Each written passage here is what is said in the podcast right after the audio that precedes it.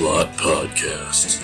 Happy New Year, bitches. This is the Grave Plot Podcast. I am Skeletoni. I am Taylor of Terror. Welcome back to the show. And a brand new year. Welcome to 2020. And You you got want that 2020 vision. what what are you doing? uh hey, want to see some magic? We're we're coming at you live from the past. I don't think that's magic. magic is in the eye, eye of the beholder, Taylor. All you're doing is the same joke my dad does every year. Where he calls me because he lives in New York. so he calls me at, you know, 1205 his time. He's like, I'm in the future. I'm like, yeah, I get it, Dad. Yeah, it's like that except reversed. Yeah. You just you flip the gimmick. It's much less impressive. uh so uh no, but we are we're this is the what the 28th right now. Um, Yeah. So but this will come out on New Year's Day. New Year's Day. So there's that. That that wasn't the door dog. Um Don't get her riled believe up. you. uh anyway. Uh so how's it going, Taylor? It's doing going. It's going. It's going well. It's doing It's doing well Doing too. right, it's also too. doing well. Yeah. uh how was your Christmas? It was good. Yeah. Yeah, it was, it was relatively low key, which was nice. Yeah. Usually my family is just they're just crazy. They just yell at each other. Oh, Even if they're agreeing time. on things, they just yell at each other. It's like but aside from my aunt yelling, "It was on the list" over and over again, it really wasn't that bad. Well, that's good. Uh, She, she apparently felt the need to like defend all her gifts by screaming it was on the list. Like someone's gonna open it and go, This wasn't on my list. This is garbage. I don't want this. what is this shit? You ruined Christmas. My grandma and my mom in recent years has picked up the tradition. It's like whenever we open something, it's like if you don't like it, I have the receipt. Can, like before we even open the fucking right. thing, it's like let's let's give it a chance. Let's give it a beat. Uh, yeah. Um, yeah, like I explained in the last episode, I do split Christmases, Christmas Eve with my in-laws, and then Christmas Day with my family. the old splitsmas. That's what we call it. now, no, we don't. We don't call it that. Probably not going to either. No, you will. You'll start. Hashtag. Hashtag splitsmas. Um, finding out or found out that uh, bringing our dog was a mistake because he's just not. I mean, he's not functional still. um, and so, but he's a very hyper dog. Like he has, he has a lot of energy. So leaving him penned up in a room full of people is just not gonna work. It's like torturing. Um, so you know, I felt bad pretty much all night telling him to shut up. um, but then you know we've got a, all the people. If you if you leave him alone, if you ig- ignore him, eventually he'll just lay down and you know go to sleep or just you know whatever. It's when people keep doting on him is when it keeps him engaged. You know? Yeah.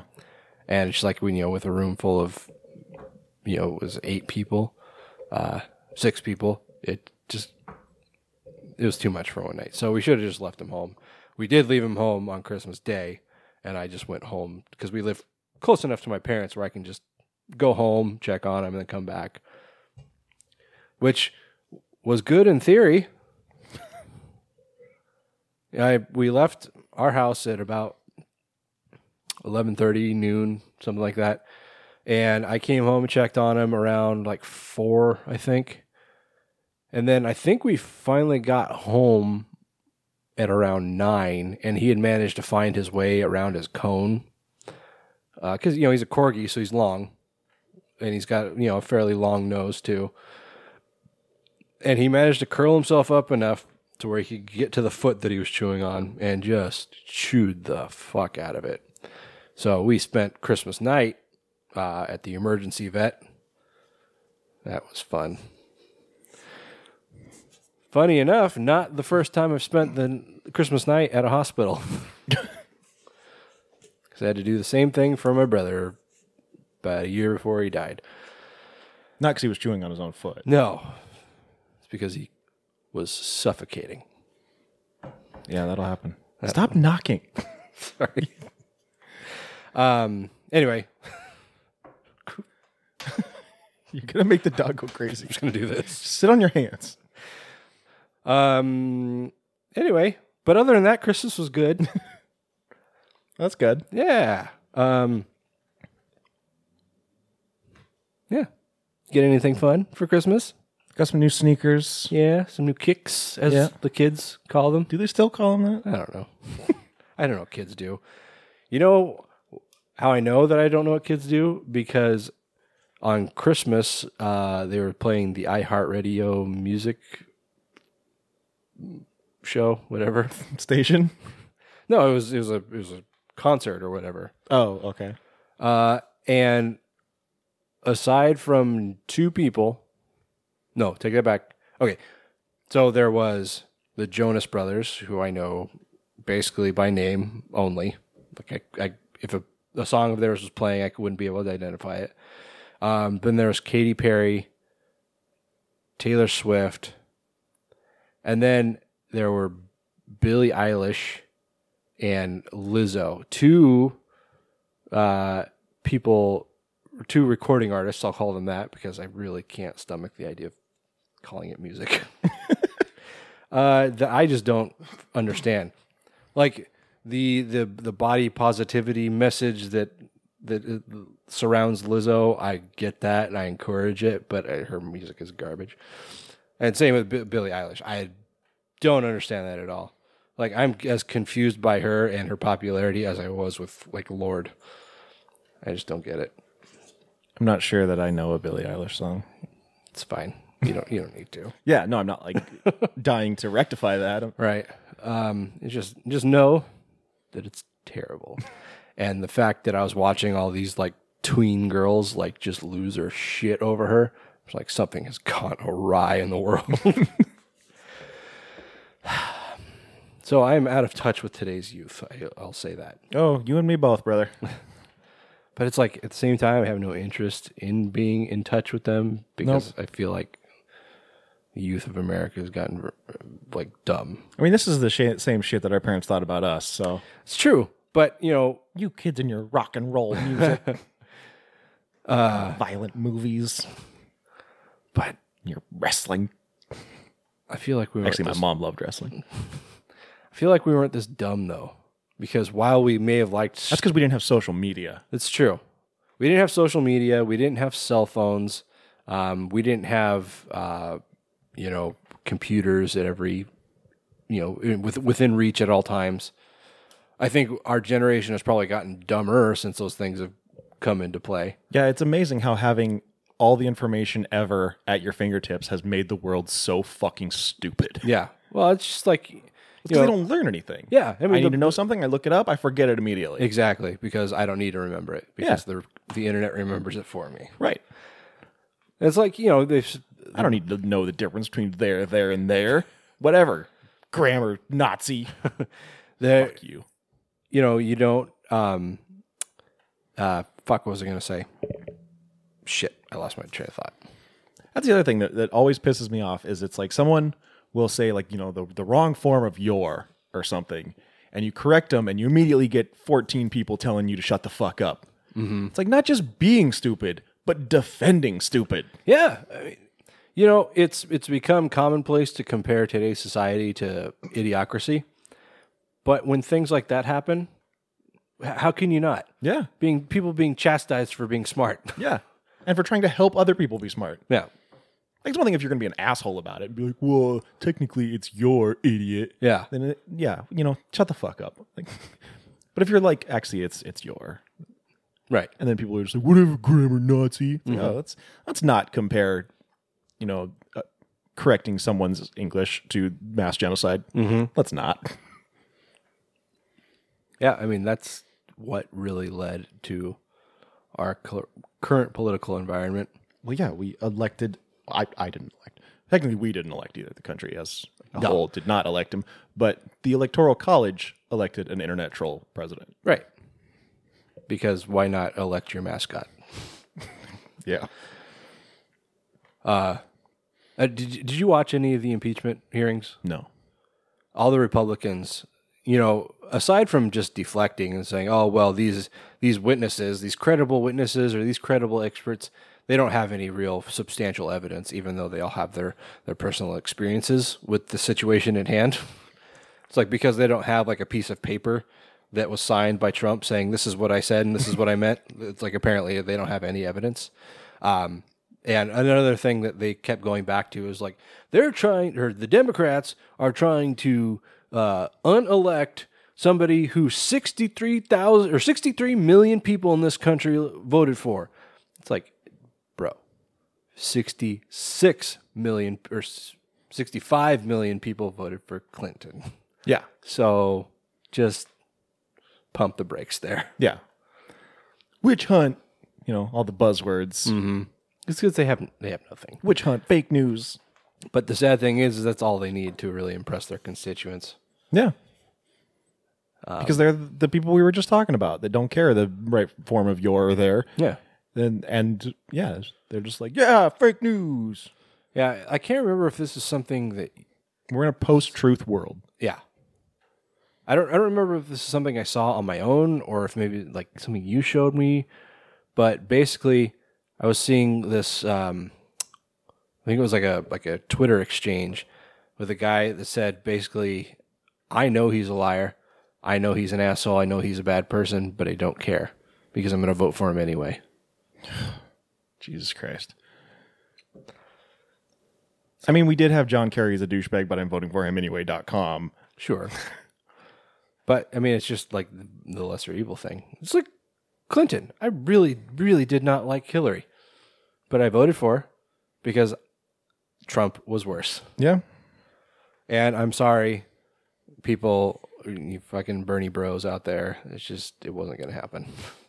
And it's probably not going to happen again. No, it's definitely not. And not through any fault of his own, but because the nation does not want a third party candidate. Yeah. And apparently the Democrats have already thrown all their support behind Biden. So Yeah, which doesn't seem to be going well. no, it doesn't. Like, figure it out. Pull your finger out of your ass. So I said, I said, pull your finger out of your ass. Letter Anyway, Kenny, It's 2020. Vote. please. Like, you know, vote intelligently. Just for God's sakes. what are you planning to do for New Year's, Taylor? Uh, well, we got a dinner reservation at nine. A res? you got a res? Yeah. So I'm not sure if we're just going to stay out and, you know, find a spot to jump in around midnight and have some champagne or whatever, or if we'll come home and drink a little bit of the bubbly. Because you got it. I got it. I got two bottles of the bubbly. I got two. Yep. Have you drank any of it? Not yet. Like, yeah, like um, it's probably not very good. Uh, it's good enough for Le Champion. What? That, that's what he calls himself. Oh, okay. anyway, so this is our New Year's episode, and since we've never Our done first ever New Year's episode. so weird five five years we've never done a Six. sing- six years we've never done a single New Year's episode. I don't know how that happened because we've always put them out fairly close, but I guess never on New Year's Day Yeah. or New Year's Eve for that matter. I don't think so. Well, here we are. And it just so happens that there are movies out there that take place on or around New Year's Eve. Um, and so we hand selected two of those films. One is the 1980 classic Terror Train, and the other is the 1999 action, nonstop action ride Non-stop thrill ride. end of days. Um, but before that, we want to thank some very special people that make all this happen to an extent. Won't give them all the credit because, I mean, come on. we are the ones that do all the work. It's true. But you know what? We couldn't do it without them because they give us money. They sign the checks. Our grave diggers over on Patreon help us out financially to keep this show running because it's not expensive, but it does cost a little something something to keep our website going, to keep our you know our audio hosting going, Yep. and That, all that. that stuff. RSS feed. Um, and those people that help us out every month are Kevin Nesgoda, Jordan Morrison, Kevin Trent, Joshua Hodges, Carlos Rodella, The Horror Addicts, Max Zaleski, and Aaron Meyer. Thank you so much, guys, for all of your uh, support through the months and years. Uh, it means a lot, and it does help us keep things uh, afloat.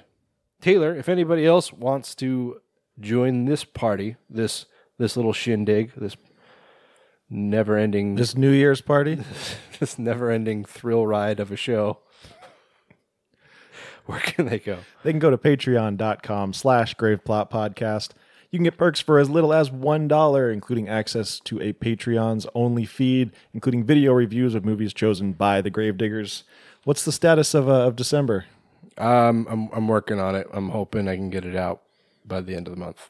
All right, if not early January, then we'll have another one in January for you. Yeah, in all likelihood, it'll be done by the end of the week. Um, but I I still have fucking so many sh- shorts for the fil- film festival to watch. So Speaking of which, don't forget, tickets are on sale right now for the Grave Plot Film Festival occurring February 1st. That is one month from the day this episode comes out. Uh, it is at the Ark Lodge Cinemas in Seattle, Washington. Four hours of short films from around the world. The announcements for those are going to be coming out probably over the next week or so. So make sure you check out graveplotfilmfest.com. Get your tickets. Join us for an afternoon full of awesomeness. join us for Pong. What? Join us for Pong. Oh, I didn't understand a word you said. So join us for Pong. I That's did what I the said. second time. I got it the second time. That's what I said. I said it all the times. Okay. Fucking guy over Uh, there. All right. looking at me from down from your ivory tower over there, thinking you're better than me. Okay. Let's move on with the show. Let's shall do that.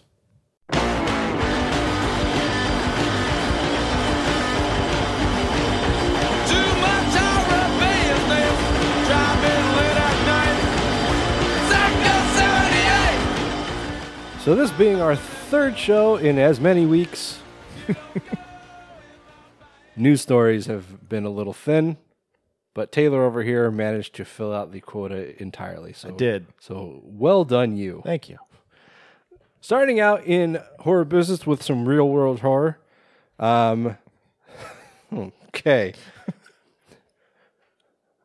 well, some scientists have found the cause of epilepsy. All you epileptics out there, you know, you may have thought that there was maybe like a, a short uh, short circuit in your brain somewhere that was just causing you to have seizures. Sometimes you bite off your tongue or suffocate or die. well, I, I, I tell you guys, they've come up with the answer. The answer to all your problems. You have a demon in you. Oh my. Bet you didn't know.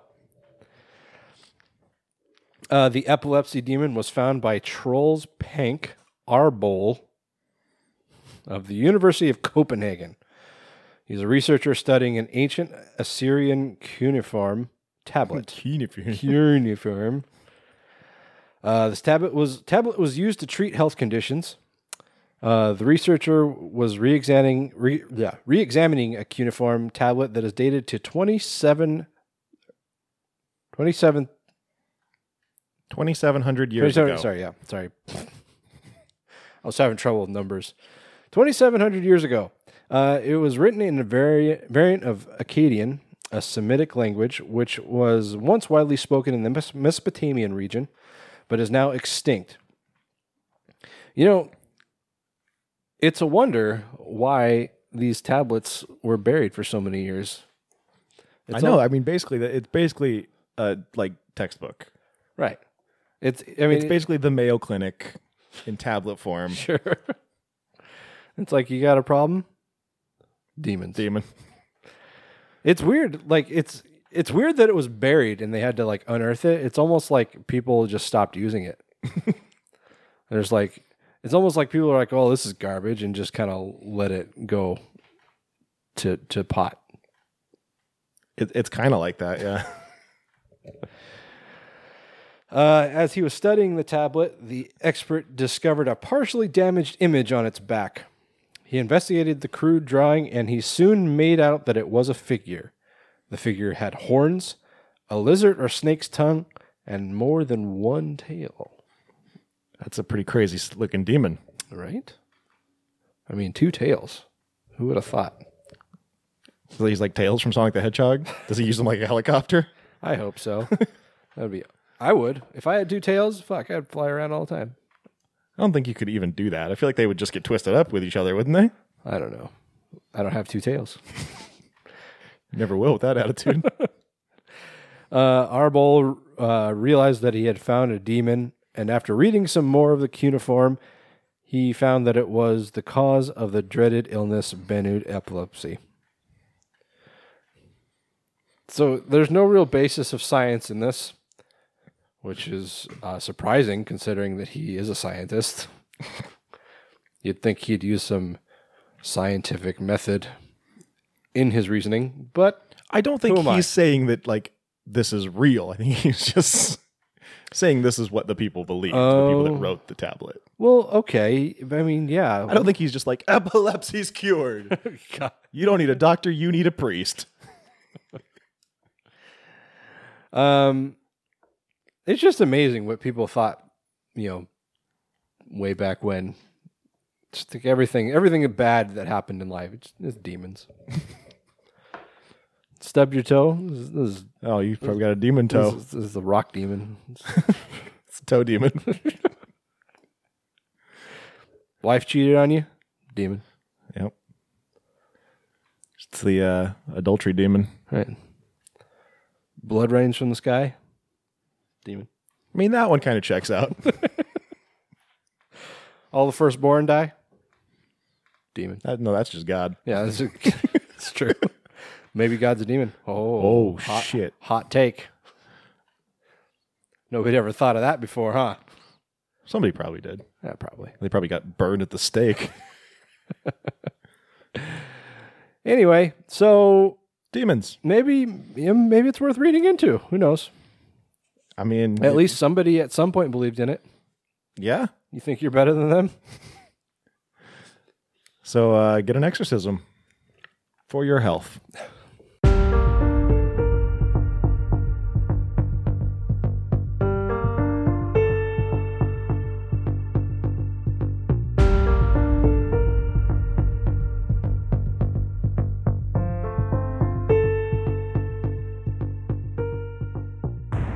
I believe, like almost wholeheartedly, that an exorc like the rites of exorcism, could easily set off an epileptic seizure.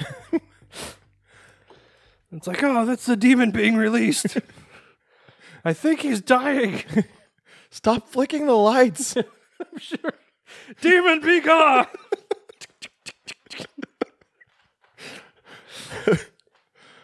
um, Strobling. so Simon Barrett, who is the writer of You're Next and The Guest, is set to make his directorial debut Well, hey, with a film called Seance. Uh, this is based on a script that Barrett also wrote, obviously.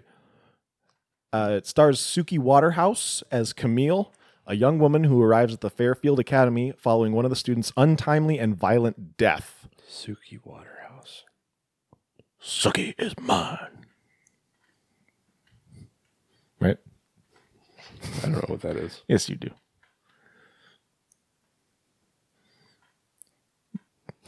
Uh, Madison. what that is. Madisen Beaty will play Bethany, a top student at the school who joins the girls in holding a seance. And Inanna Sarkis will star as Alice. This is seance, like like the title. Yeah, yeah. Uh, Alice, a first class mean girl who stages a seance as a joke that sparks a rash of murders with an apparent supernatural twist. I don't know this girl. Her name sounded familiar, but I don't know why. I, I don't know.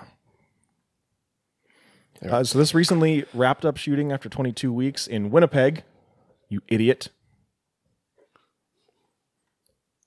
Is that a thing? Uh, that's another Chris Jericho bit. Oh, This guy, some guy in the audience was like, "Go back to Toronto." Jericho was like, "I'm from Winnipeg, you idiot." I should have been like, same thing. uh, Adam Wingard, who is uh, Barrett's oft collaborator, as well as Alex Mace, are producing alongside Dark Castle. Dark Castle, they're still a thing. Wait. Yeah, they're still a thing. Uh, apparently, I thought they disbanded. Okay. uh, also producing is Hanway, Ingenious, and Addictive Pictures. John Schoenfelder, Schoenfelder. Yep. Yeah, I don't know any of them. So w- after we watched um, Death Note, I, I talked about how I, you know, I always thought that I was such a big Adam Wingard fan, but I think I was more of a Simon Barrett fan because the stuff that I've seen of Adam Wingard's without Simon Barrett just was not very good. so I'm very interested in this.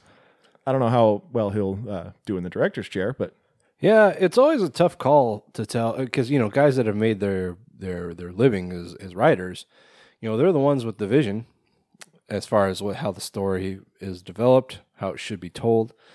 Um, but then you know you oftentimes bring in a director who then interprets it and you know actually makes the visual right, um, kind of you, you'd think that having the writer be the director would then present this vision of exactly what was intended on the page um, rather than an interpretation of another person. Right, but it's not always the case because a lot of times these um you know the, these works on paper don't translate well to a visual. Um And sometimes you need like that extra, you know, set of eyeballs to kind of look at something and say this isn't working. right Whereas, you know, if it's a writer director, they're like, well, no, this is this is my vision. These are my words. I need to have this on the screen, and they they can't kill their baby. right yeah and i think you know us having seen so many um independent films at this point you know through the show or through the film festival um you know we've seen a lot of writer director credits and a lot of times it comes with a kind of a poorly made film uh, just because with somebody who has basically ultimate control um, over not only the development of the story but how it's presented on screen with without anybody in place to say hey you know this doesn't work um, who would then have to be i think probably default to like the producer um, i think it can be detrimental. Not all the time. There, Right. there's a lot of time where a writer director um, does great work. But I think when you have somebody who, especially doesn't have any directorial experience, that it, it could potentially come across as a little soft story wise, just because it's more focused on developing, you know, scene for scene recreations of what was on the page rather than representing the story in its best light. Um, and you know, focusing on the important parts. Yeah. So I don't know. It, it, it's it'd be interesting to see. Um, assuming I actually do see this. Uh, But I mean, Wingard is producing, so maybe he'll kind of be around to, you know, help out in Sure. a way. do they even work together anymore? I don't know because Wingard's working on Kong versus Godzilla. That's right. Huh. Well, we'll see. We will see. I got no strings to hold me down, to make me fret or make me frown. I had strings, but now I'm free. There are no strings on me. Hi ho, the merry o. That's the only way to be. I want So a new Puppet Master movie is coming our way, uh, but it's not what you think. Probably the most familiar icon from the Puppet Master series, uh, the character of Blade, is getting his own solo movie. Oh, It's a spinoff. So the the Puppet Master thing is very weird because Fangoria like rented the rights in a way because they were like, "Hey, we want to remake uh, Puppet Master, and Full Moon was like, "Okay, you can you can reboot Puppet Master, but we're gonna keep making this series." and Fangoria was like, "Okay." so there's like you do you. two lines of canon now in the Puppet Master universe. Yeah. and so this is this is the Full Moon line here. Right. Um Full Moon, like, you know, we did a full moon episode uh last year, year before, Uh, yeah, one of them. at some point.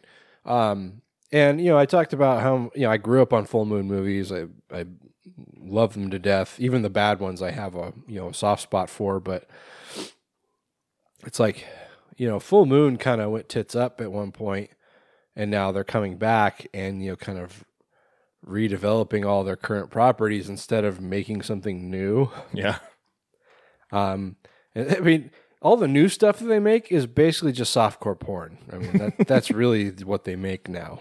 Um, I forget what they're. They have a few different labels, or did, and they have a label specifically for their softcore porn. I can't remember what it's called, but um, it's called Full Nude, haha. uh, but um, Full Poon. Got him. Um, but I mean, you know, Charles Band is still running things as far as I know, but it seems like it's kind of gone off the rails a little bit. Like they're not really sure what they're doing anymore. yeah, but uh, the new addition to the Puppet Master series is going to be titled Blade: colon, The Iron Cross. Uh, it's going to pick up after the events of Axis Termination, which I never saw, um, and brings back Tania Fox, who I don't know, back in the role of Elisa Ivanov or Elisa Ivanov, a character who has psychic visions in her dreams. Spoopy. I mean, she's she has psychic dreams. Who cares? a lot of people do that. a lot of people have a lot of dreams. Um, coming to the Full Moon Features streaming service and Full Moon's Amazon channel in March of 2020. I think I still pay for that. I don't think I've watched anything on there since the last time we watched a Full Moon movie, but uh, I'm pretty sure I'm still paying for it. Um, uh, it's going to be directed by John Lechago from a screenplay by Roger Barron. Uh, the story reads as an unspeakable evil from Blade's past. What? He's not like a lone gunman or something. He's a fucking puppet. An unspeakable evil from Blade's past emerges in the form of a murderous Nazi scientist named Dr. Hauser. As Hauser's heinous crimes are discovered, the psychic war journalist uh, Elisa Ivanov, awakens Blade, and together the bloody journey of revenge begins. It's Herr, Heis, Herr Heiser, Heh, Hauser's reanimated undead army versus a possessed doll and a beautiful vengeance seeking clairvoyant. It's being described as kinky and twisted. There you go. Does that? I mean, is, are they implying that this, she's gonna fuck this puppet? Yes, Well, they, they they are now. they went there. This is weird to me because it's like you know, it's murderous Nazi scientist, heinous crimes, and then you get to the end and it's it's Herr Hauser's reanimated undead army. What? Where did that come from? Maybe this was his heinous plan or whatever. heinous crimes. Yeah. Yeah, but that uh, that just came out of nowhere. What's um, why are Nazi zombies such a thing all of a sudden? I mean, all of a sudden they've been a thing for like pr- pretty much. Was Dead Snow the first one? That I know of. Because I mean, it's gone everywhere now. I mean, It's like we want to make a horror movie about Nazis. Are there zombies in it? I mean, obviously. I said it's about Nazis. why else would there be Nazis? Who gives a fuck about Nazis? Um, Who's afraid of Nazis? Everyone. uh, so um, yeah, I, I, I'm baffled how this makes any sense. Why? Why Blade? Again, he's a puppet. Yeah. He- he's not this fucking adventure. He's not like like uh fucking Indiana Jones or Han. Well, I was gonna say or Han Solo is both. He, he's not Harrison Ford. goddammit. he's just. He's not like a, a, a, a an action hero. He's just a fucking puppet. so why is he having a solo story? and he's always been a murderous puppet. Like he's not a good guy. Well, he's never been evil per se. I mean, it. He he's always he's worked for Andre Toulon, who was not evil in the first movie, then he was evil in the second movie, and then he was not evil in the rest of the movies. And I don't. this is the logic that Full Moon uses. It's like, well, that doesn't make sense with the story that we're developing now, so we're just gonna ignore it. Plus, he was William Hickey. in the first movie, yeah. Yeah. The blessing. Uh, good stuff. We were watching that the other day, and I was like, "It's uh, it's Doctor Finkelstein," and she was like, "Oh, I told you, I told you about that movie, Forget Paris, right? With with Billy Crystal." I know the movie. Yeah. I feel like I've talked about this on the show before, but he's like, um, her dad, and he's like kind of lost it, and he's out driving him around, and or no, sorry, they're they're at the house, and he's just walking around the house singing that old uh, Toyota jingle. Oh yeah, yeah. Have I talked about this before? Yeah, yeah. Okay. No other po- other horror podcast features forget Paris references. I'm pretty confident in saying that. Yeah, that tracks. Remember when we used to talk about Gilmore Girls like a weird amount? Yeah, I don't know why we talked about Gilmore Girls so much. Just always came up. It's not like it's not like we ever fucking watched it No. ourselves. Anyway, if you uh, if you want to watch Blade: The Iron Cross, it, it's coming to uh, Full Moon Features streaming March 2020. It's going to cost you seven bucks a month. Which Yeah. seems like too much. It's it's a lot. I mean, even for me who loves full moon movies, it's like there's a few that I'll watch, but it's like I'm not gonna watch them again anytime soon. Yeah, are you really going to watch? I would say two a month to make that worth it, and bare minimum. Yeah, but You're going to watch two Full Moon movies a month? no, I'm, I'm absolutely not. No. but I'm still paying for it, and I think that's how they get you Well, yeah, because you just forget. You forget you're paying for it. yeah. Like I started paying for the Shout Factory channel on Amazon. I think I think I got it as a free trial because I we there was a movie on there that we were going to watch for the show, and I didn't want to pay for it. But then the joke was on me because I forgot about it, and now I'm still paying for it. That's how they get you. They're going to start making it like going to the gym. You're going to be like, I want to cancel my subscription. They're like, well, you're going to have to come in. Yeah, You're going to have to talk to Charles Band. We call him Chuck. Talk to Chuck. Anyway, And then you're like, Chuck, look, I I love your movies, but I just I need to cancel. And he'd be like, Sure you want to mess up your life like that? but what if we give you two free movies? It's like, uh, well, All right. I'll just I'll be back in a month. but then the this like And then you forget. It doesn't matter You because you're get busy. Yeah, but it you're like- doesn't matter because you're already paying for the movie, so it's not like you're actually getting anything for free. And then you you've been tricked. Yeah, you've been duped. You're like, I can't go face Charles Band again. I'll just pay it. Whatever. Seven bucks. Fuck. It's it's it's worth it to me to not think about it.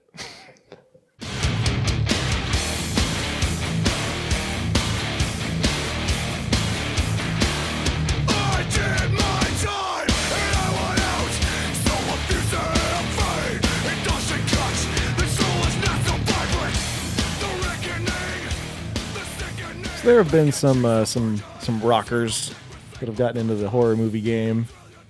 Rob, Zo- Rob Zombie, most notably.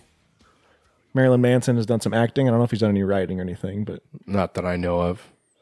Fred Durst oh yeah, I, I keep seeing that commercial now that I talked about last episode. for the fanatic.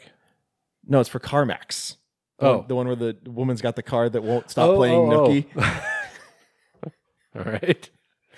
I still have not seen it, but I, I see it all the time now. I think it's a Hulu one that I see it on, but oh well, we have Hulu, commercial free Hulu, so oh, look at me with my commercial free Hulu and my toilet made of gold. that's us. Living the good life. Oh, now it sounds like Slipknot frontman Corey Taylor is looking to get in the game. oh, what do you mean get into the game? Didn't he already make a movie? Did he? Wait, no, that was somebody else from Slipknot. It wasn't very good. Really? Yeah, What movie? uh, Officer Downe Hmm. was not good. I don't know that movie. It was based on a comic book series about a cop that was like brought back to life to fight crime because he's, he's a cop. But he's like kind of like a RoboCop. Like he works for the like he lives and breathes for the police department. And uh Stephen Dorff. what? Is this the movie? No, it was there's an E on the end. Oh. That's the one. Kim Coates. Yeah. But she did look strikingly like the, co- uh, comic book character. But um, it wasn't great. And I think it was. Uh, this guy, Joe Casey? American comic book writer, not Slipknot. No, I think it was like the. Director? Yep. Yeah. Yeah. yeah I'm- Oh, I'm try- Clown from Slipknot. right. I can't. Is he like the, the guitarist or something? Uh, one of two percussionists. Okay. anyway, I was. I guess I was thinking of Corey Taylor, but But you were wrong. I was wrong. Uh, Corey Taylor has written a horror script. He told Rolling Stone, I'm actually working on a movie right now. I finished the script and I'm aggressively looking for investors and producers. I've got all this stuff that I still want to get out of my system. Then, in a separate interview with Kerrang, he said, I wrote a script for a horror movie that I'm really stoked about. Good. It's good to be stoked about things, Corey. If you're not excited, how can you expect other people to be, right? Love what you do, and you'll never work a day in your life. And other such slogans.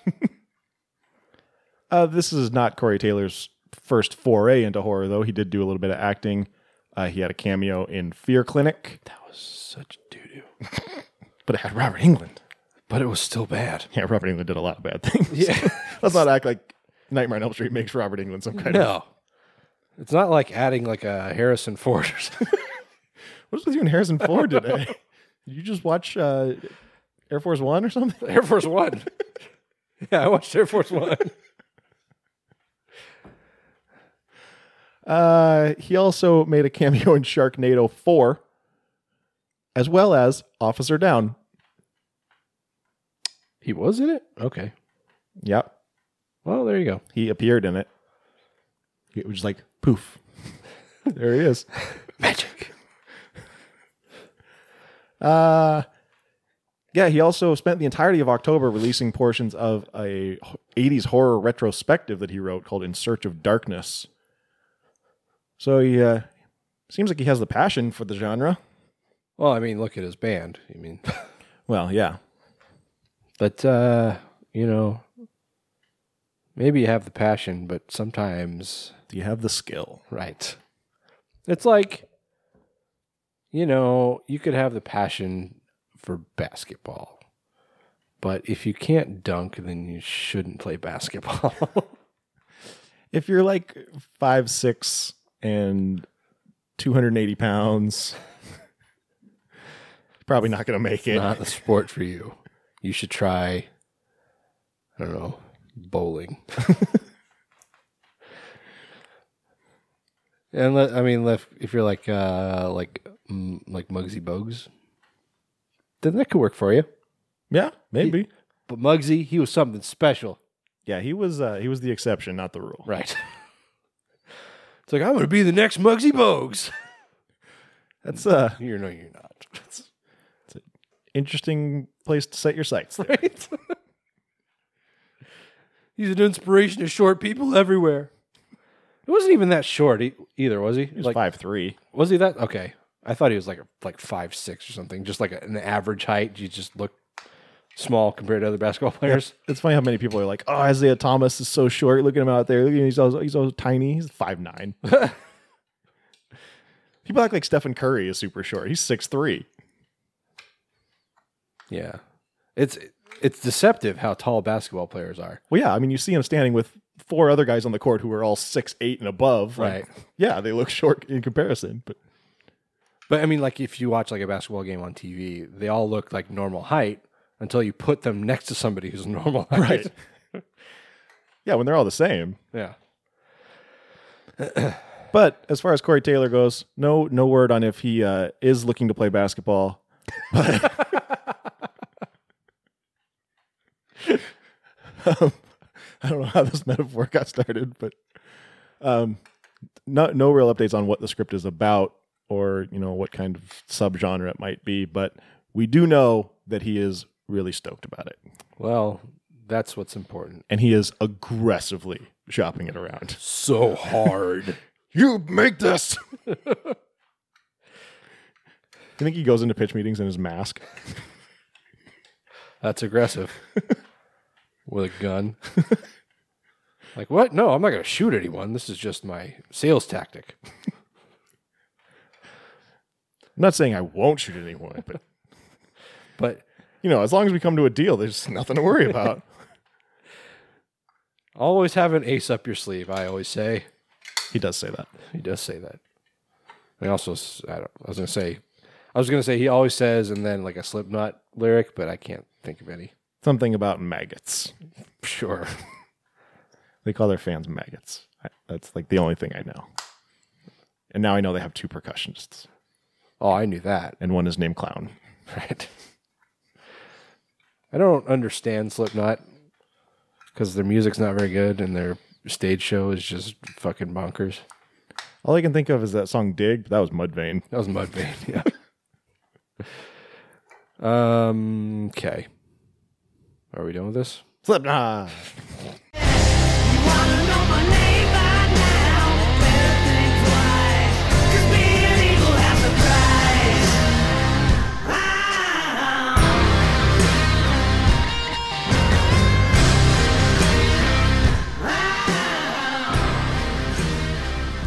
Hey Taylor, Yeah. have you watched Lucifer?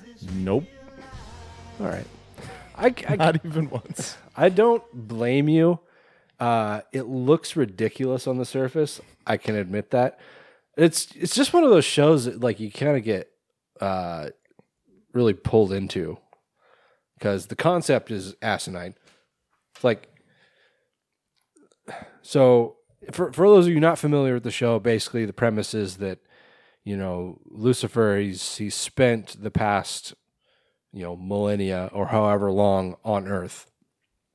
He decided that he was just done with hell, um, and uh, he wanted to live amongst the humans and just kind of live a, a, life of uh, uh, excess.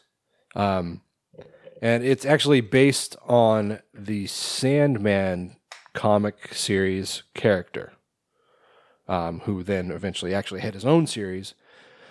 Um, but um, yeah, and just it really turned into these typical Fox shows where it's kind of like oh the kind of the odd quirky oddball teams up with a cop to solve crimes. It's like that's like Fox's bread and butter. Pretty much, yeah. Um, It's X Files. it, it, it's X Files, it's Bones, it's Sleepy Hollow. We've talked before about how every Fox show is X Files. yeah, it all comes back to X Files.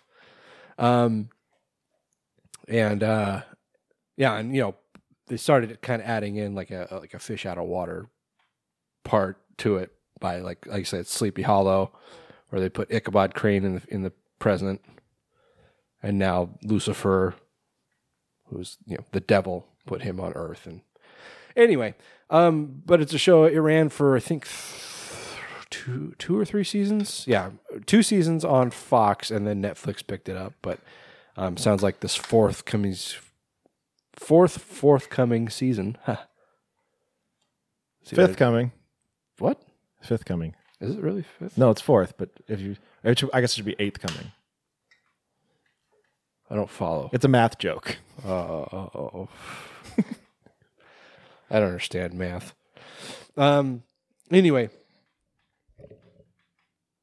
this coming season, which I'm not sure actually when it comes out, uh, is going to be the final season. Um. Anyway, uh, it's developed kind of a a, a cult following, um, which you know actually helped save it because after net, or after um, Fox canned it, they the the f- outpouring of fans that wanted it to come back. Oh, it is season five. Is it really? Okay, so it must have been three seasons on Fox, and then the fourth one was on Netflix, and now the coming fifth season. Yep. But uh, anyway, like I said, it's developed kind of a cult following uh, enough to encourage Netflix to pick it up after Net after uh, Fox dropped it. Um, and you know the next uh, the next logical place for a show to go is to have its own convention because why not? Um, on uh, see May second through third of 2020, uh, the Renaissance Schaumburg Hotel in Chicago will host the first ever Lucifer convention. Uh, then followed by a second convention in October, uh, October 17th and 18th, at the Marriott Hanover Hotel in Whippany, New Jersey. Whippany. Um, little little uh, insight into the show: it does not take place in either of those cities. it takes place in L.A. A good portion of it is shot in L.A. And even the portions that aren't shot in LA are shot in Vancouver. So, It's probably much more expensive to have a convention in LA, though. but probably not Vancouver. But I mean, maybe. Yeah, actually, everything is expensive in Vancouver. I take that back. Um. Anyway, but who wants to go to Chicago or New Jersey? Yeah. I mean, I wouldn't mind going to Chicago as long as you can stay north. But New Jersey, yeah, I would go to Chicago in like the late spring when there's no chance of snow, well, sure, yeah. uh, and before it gets unbearably hot. Um, let's see. Just So you're- like, hey, do you know where Alkaline Trio hangs out? And I'd be like, they don't live here anymore. Shit. What about Rise Against Yeah, not them either. They don't live here. uh, Lawrence Arms? Um, series stars Tom Ellis, uh, who plays Lucifer, and Rachael Harris, who plays uh, Lucifer's psychiatrist, Linda, um, are both scheduled to attend the convention. Um, and other stars are will be announced later. Um, Creation Ent, I assume that means entertainment, uh, is behind a number of other successful conventions spotlighting TV shows and their fans. They've produced multiple conventions for Supernatural, Stranger Things, The Vampire Diaries, and even Stargate. I know the Supernatural fan festival is pretty popular. I think you mean Fargate. Goes far. Um, yeah, the Supernatural convention they do that every year, and like you know, um, Jared uh, Jen, uh, Jensen Ackles and Jared Padalecki, they both come every year. Um, I know Misha Collins is usually there too, and um, anyway, it seems strange to start a convention for a show that has only been around for a few seasons and is going to be ending soon. Yeah, I didn't realize it had this big a following. I guess I didn't either. I mean, obviously enough to make Netflix want to pick it up, Well, yeah. but yeah. And it's weird to me because I mean, a lot of things that I watch, not many other people watch. Like, you know, if I want to talk about uh Letterkenny, like you and I and like Nesgoda are like the only ones well, and Max, but very few people that I know watch Letterkenny. Oh, you should go to more whack shows. should go to a whack show and yell out to be fair, and you'll find all the Letterkenny fans. I was I did two Letterkenny jokes uh, in the last couple of days with just my wife, and she's watched Have you watched Little Kenny? Little Kenny. Yeah. No. It's a cartoon of them as little kids. Oh my god. That sounds awesome. All the episodes are like two minutes long. Um, lost my train of thought. Letterkenny wife joke. Yeah, I was just I was making Letterkenny jokes and just like whoop. Anyway, a lot of shows that I watch, not a lot of other people watch. Usually, it's like you or my dad, um, and I just don't really have a lot of people to share with. Yeah.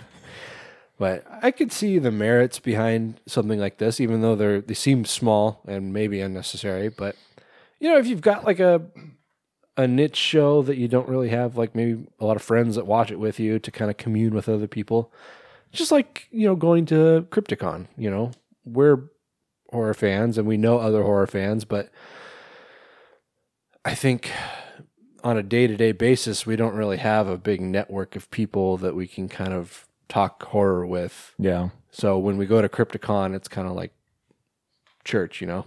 Yeah. um, Anyway, or like a family reunion. sure, yeah. Or like uh, Tony K puts it, uh, horror fan uh, summer camp. Mm-hmm.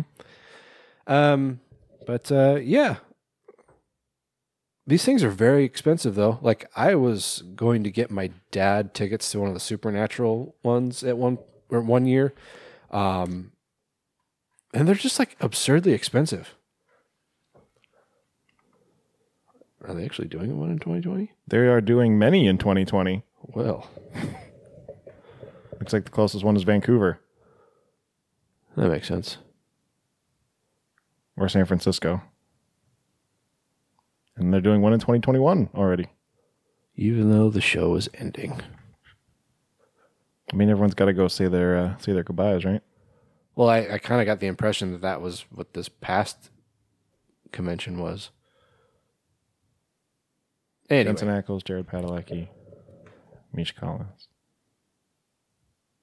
I was just trying to find the ticket price. Oh, tickets.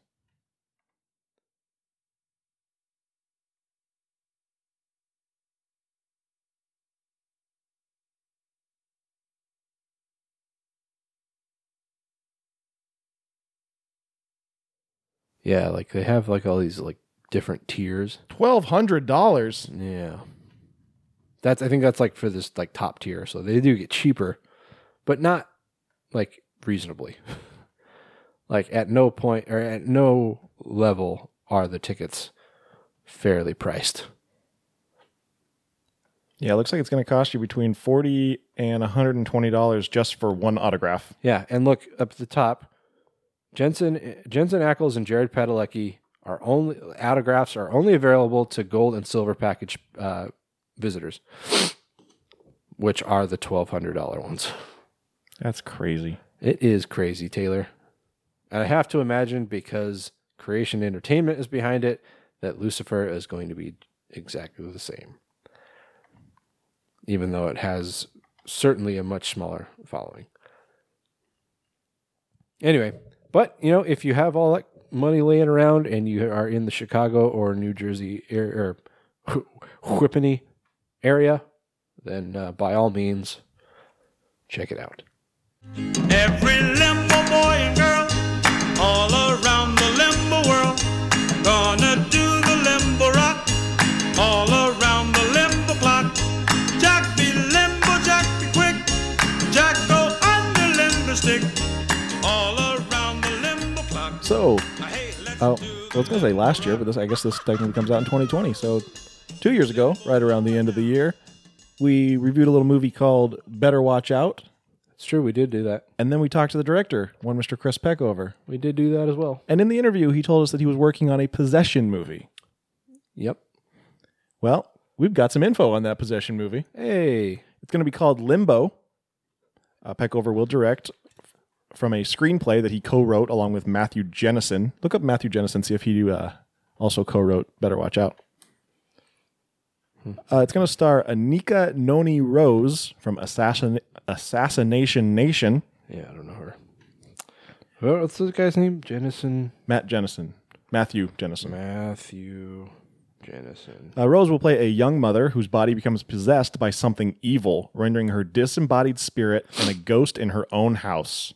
As this demonic double takes over her life and threatens to harm her family, she must find a way to protect her loved ones while also finding a way back to her body before it's too late. Interesting. Yeah. Uh, Rose points out that even though Limbo is all about a possession of a woman, there is more nuance and subtext to the story, which features a family dealing with loss. Sounds very familiar, but I'm not sure why. I don't know. Uh, You know, it kind of makes me think of uh, I Am the Pretty Thing That Lives in the House. um, I don't remember enough of that. Hopefully better. I I remember it being bad, which I think is the reason I don't remember it. Yeah. Uh, Matthew Jennison was a co-producer on Better Watch Out. Co producer, but not a co writer. Not what I'm seeing. All right. Uh, he was also uh, Kevin Heffernan's assistant on Beerfest. Oh, interesting. Anyway, um, It, it sounds like this might be more serious than Better Watch Out. Better Watch Out had a little bit of comedy to it, a little bit of black comedy. yeah, yeah, this definitely sounds more of a uh, a dreary story. Um, ah, God, I wish I could figure out why this is so familiar to me. Oh, doesn't matter. Uh, but you know, we both like Better Watch Out. Um, I think that was his first major film, right?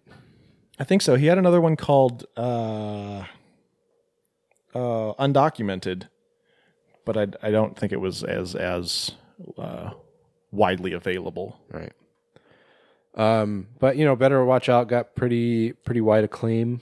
Um, so I, I'm, I'm hoping that he can, you know, capture lightning again and get a good, good, a good get a good film out. It sounds like he's got a good premise. Um. Yeah. And this uh, this going back to our uh, our Simon Barrett story about being a writer and a director. This one's interesting because he co-wrote it. So you've got the writer director, but then you've also kind of got a writer and separate director. Yeah. Yeah. I mean, you see that a lot, and So he's just going to cut out all the Jennison stuff. um, you know, you, you get a lot of times when like, um, you know, somebody will write a script and then they'll approach a director and the director will, will want to do some rewrites. And so they'll basically get like a co-writing credit. Um, or, you know, they just team up and write the whole thing together. or you'll have like uh, someone will write something and they'll find someone else and they'll be like, "Hey, I need your help, kind of fixing this." Right. Which was the case with uh, They Reach. Silas just word vomited all over sixty-eight pages, and then he went to Brian and was like, "Make this a movie." And Brian's like, oh, God. He's like, "We're we're gonna have to start all over." But hey, they made a coherent film. they they made a movie, Um, and they made the wise choice to cast us. yes, the best choice they could have made ever. Yep. Only reason that movie's any good. I had so many people be like, that movie was just rambling nonsense, but then you guys showed up and just saved it. Nobody said that.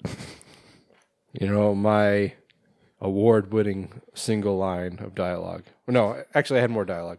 That was my only line of dialogue in the first draft, though. Yep. I remember that. You can imagine my surprise. anyway, but no, I, like I said, this sounds uh, like an interesting concept. I'd be game to check it out. I'll check it out. Oh, you'll see it. Yeah, well, you know, it's tradition, so. yeah, I, I would be willing to check it out. Sure. I don't, I like what you said. I don't know this Anika Noni Rose. Um, I haven't seen Assassination Nation. So. I haven't even heard of it. I've heard of it, but I know very little about it. Well, that's going to do it for horror business, guys. Um, And uh, since we don't really have a lot of time to waste, we're just going to move right along and jump into our film reviews.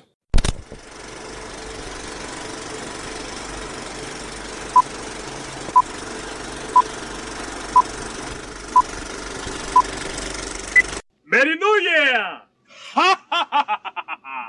All right, like we said at the top of the show, as this is our New Year's Eve or New Year's Day, I guess, uh, episode, celebration, festival, spectacular.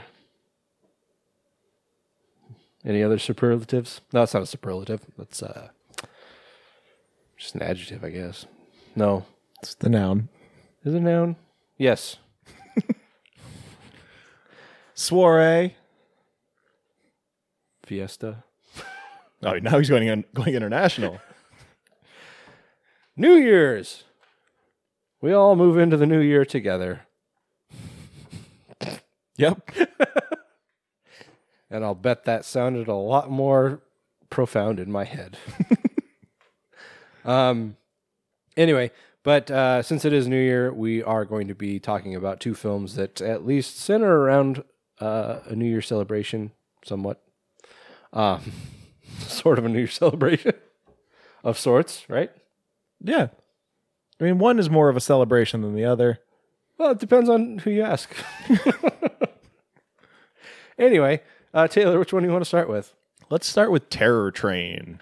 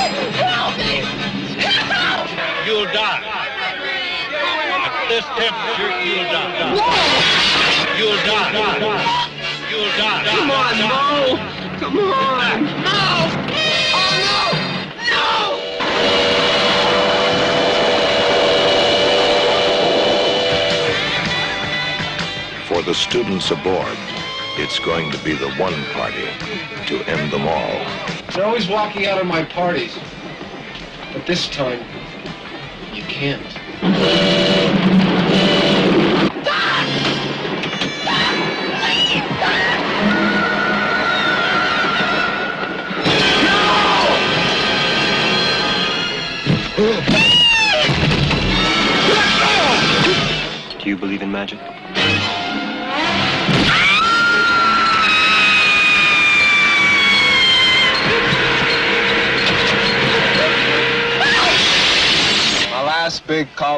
college.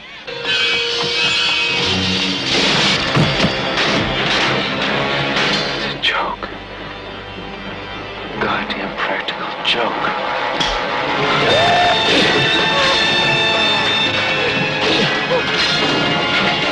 The scream in the night isn't the train. It's the terror at your throat. Terror Train. I don't want to get back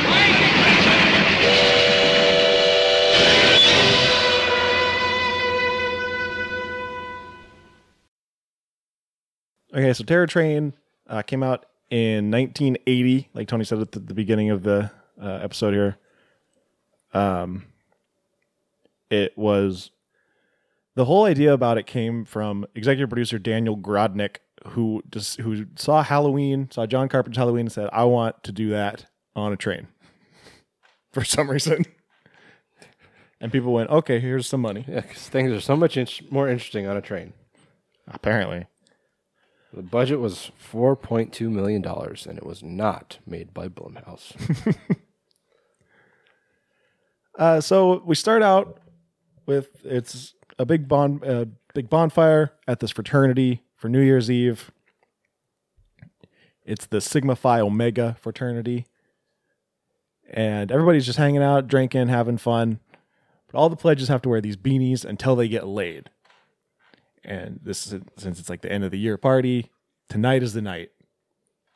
And so they tell this one guy, Kenny, they're like, "Hey, Jamie Lee Curtis over there, she's giving you the eyes." You know, Laurie Strode. yeah, when that executive producer was like, "I want Halloween on a train," they were like, "Well, I guess we got to fucking cast like Jamie Lee Curtis." And so they did. Long story short, but they're like, "Hey, Kenny, Jamie Lee over there, she she wants that dick," and he was like, "I don't know, guys. Like, no, no, no, no, Kenny. She wants to fuck. She's DTF. Oh, fuck. Oh, fuck. You're gonna make me come, or I'm gonna kick your butt." But so you know, Jamie Lee's giving him the big eye, and then she goes upstairs. Brown eye. show him her butthole. As she's walking away, she just bends over and spreads her cheeks. She's like, "Yeah, you want that?" And she's like, And people are like, "Man, pull your pants up. This is public." and I was like, what are you doing? Like, Elena, pull your pants up. You're embarrassing us. so she goes upstairs, and Kenny follows her, and he sees Elena sitting in a bed, and she's, she's like, "Kiss me, Kenny. Kiss me." And so Kenny strips down to his yellow skivvies. like, like bikini cuts for whatever reason. Yeah, and his wife beater. And uh which we should stop using that term. Wife beater? Yeah. It's, it's not a great term. It's you know, a white tank top. But he, he strips down to his underwear. Like just walks in the door and strips down. He doesn't say anything. Yeah. They don't like start making out and take off each other's clothes. He Where's just the romance? Yeah, he just strips down. and he walks over and he like goes to touch um, Elena, Jamie Lee Curtis' character, and she literally falls apart because it was a corpse. And Elena was hiding behind the bed, making the saying the things. Yeah. It was all a prank. And Kenny just goes, ah! And starts spinning around. He gets all caught up in the what's the not a curtain. It's like like a bed covering. it's like a canopy bed. Uh, I can't think of what the, the this the basically the curtain that goes around it. There's a name for it, and I can't think of what it is. yeah. Anyway, He gets all tangled up in that. I thought he was gonna like hang himself. yeah, or fall like fall out a window or something. Yeah, but no, he it just freezes, and we jump to the opening credits. Mm-hmm. Uh, hard cut to three years later. It's the big senior party, and oh my god, can you believe it? It's on a train, and these kids are so fucking excited to be on a train. Wait till they get a load of planes, because my god. That's a whole new world. their heads will explode. like literally, they get out of the bus and the kids are like, "Oh my god, it's a train!" Um, and uh, obviously, you know, since you're here, you know it's New Year's Eve. They're all having a big costume party. One guy's dressed like Groucho Marx. One guy's dressed like a Sleestak, or maybe one of the Illuminati. Um, Jamie Lee is dressed like a pirate and her boyfriend Bo is or Mo right. is her parrot. Then there's Doc, who is dressed like some kind of monk or something. Fucking Ellis from Die Hard. oh, really? Yeah. Um, yeah, and so they're all you know they get on this train, and the guy in the Groucho Marx mask, as they're going to leave, he's got a saber run through his belly. Everyone's like, "Ah, ha, ha, look at Ed. He's funny. He's a funny guy." no one goes to check on him. He just dies Yeah. right there on the train platform. It's like, oh, surely this may, must just be one of Ed's tricks, you know? Yeah, one of his lampooneries. With his last dying breath, he rolls under the train and gets crushed. uh, someone takes his costume, and so now we've got a masked killer on the train. But who is the killer? Ooh. Yeah, I, you've probably already figured it out, even if you haven't seen this movie. If you haven't, you are an idiot. They make it seem like it's this kind of who done it, Mm-hmm. but then like the reveal is still really early, even if they are trying to do a who done it. Yeah. and and the reveal is not like they pull off the mask and go, "Oh my god, it's Kenny!" Spoiler alert, it's Kenny. Um, no, it's just Elena goes, "It- "Doc, it's Kenny," Yeah. and you- you're at home going, well, "Yeah." I mean, was that in question? Was I not supposed to know that? Because you made it kind of obvious. It's like I must be the smartest person on the planet. Like I was trying to figure out the whole time. I'm like, is it supposed to be like a Michael Myers thing where we know who it is, but he's still wearing a mask, Yeah. or is it supposed to be a mystery? Yeah, I mean, you know, it's it kind of makes you think that like, oh, could it be um, you know, somebody They So- do kind of slip Kenny- some red herrings, y- well, it's like but at the same time, you you know it's always you always know it's Kenny. yeah, it's like you know it's Kenny, but sometimes it's like, okay, well, I, maybe is it somebody who's like related to Kenny, you know, avenging him or something? Yeah, or maybe there's more than one. You kind of think Yeah. at some at a couple points. Um, but yeah, But no. everybody's you know they're just drinking and smoking weed and fucking and fingering. Just putting things in holes. Yeah. Uh, there's also a band and a magician on the train. David Copperfield. Oh, magic! What a fucking treat. oh, he was so young. Yep. Um, The only reason I recognized him is because I saw I've seen like posters from his shows back in the '80s, and like just seeing it with that ridiculous hair, like. But that's the only reason I recognized that it was David Copperfield. the only reason I recognized him is because I used to watch all the fucking David Copperfield specials. Really? It's so funny how like back in the day there was such pageantry to magic, Mm. you know, and magicians had to wear full tuxes and their their uh, um, you know their la- their ladies, Yeah. their assistants would wear these ball gowns, and now you look like Justin Willman on Magic for Humans, and he's just out on the street wearing you know chucks and dockers or whatever, Yeah, yeah, and he's just like, hey, watch this, yeah.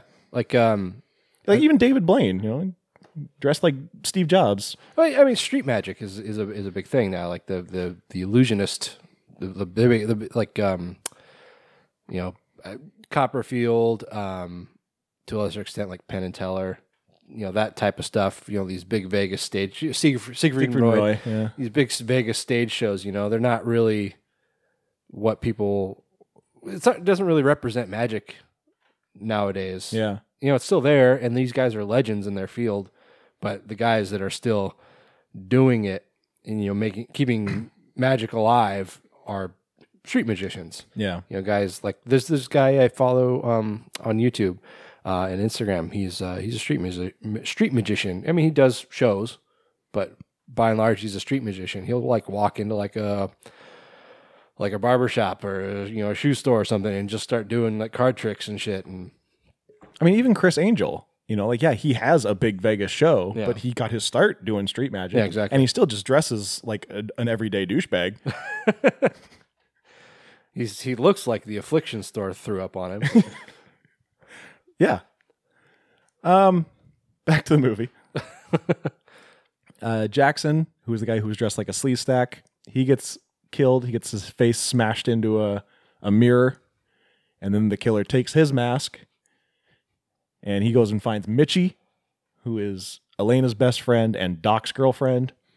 And he's like, Hey, you uh trying to fuck? And she's like, Yeah. oh yeah.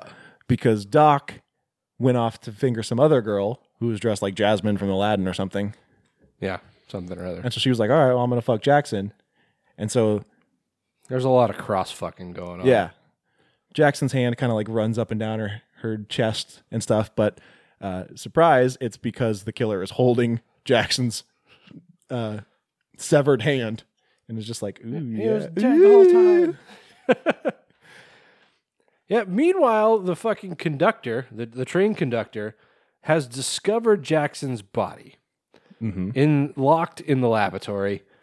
He he like uses Blood his- everywhere. Yeah, he like uses his master key to unlock it and sees him there, closes it back up, and then goes and tells his buddy, "It's like, hey, there's a dead kid in one of those bathrooms." Okay, bye. Someone should do something. It's like at no point did they like say, "Well, maybe should we stop the train?" Or Should we do like a like a head count or something? you know, things that you might do in a crisis. Nope. We got to make we got to make 815 in Chattanooga. Yeah. Well, let's just get to where we're going, and then we'll handle it. Yeah. Uh so yeah, people just start I didn't even touch it this time. Oh wait, sorry, my foot pulled the cord.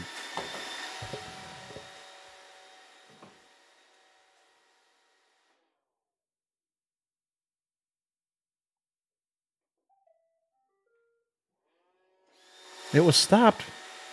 I was just trying to get it back on the dock. Just stop it. We'll figure it out later. That thing is the fucking bane of my existence. All right, so people start getting picked off one by one. Like Tony said, the conductor, the c- conductor, he's The he's- Kentucky Fried Chicken Conductor He keeps finding bodies. Um, doing nothing about it. Pretty much, yeah. And so David Copperfield, he's doing his magic thing, and Doc is just sitting on the ground going, "Boo! just heckling it for no reason. It's fake. Anybody could do that." uh, and then all of a sudden, he realizes Mo is sitting next to him, dead, just stabbed to death. Wh- At what point did Mo get stabbed? Did they even show that? No, Didn't think so. it was some up at some point during the magic show okay. because I guess it was dark and Stormy. nobody saw. Yep. Uh, so yeah, this is about the point that that Elena says, obviously it's Kenny, duh, Right. and Doc is like, what? and then he pulls out his old yearbook, flips it open, sees Kenny, whatever, uh, Hang- Hampson, Magic Club. Right. Gears start turning. He's like, the magician is Kenny. Even though he doesn't look like Kenny. No, he looks nothing like Kenny. It's like, but it must be. Must But, be Kenny. but it must be Kenny because Kenny liked magic. the only two people in this world that like magic are Kenny and this magician.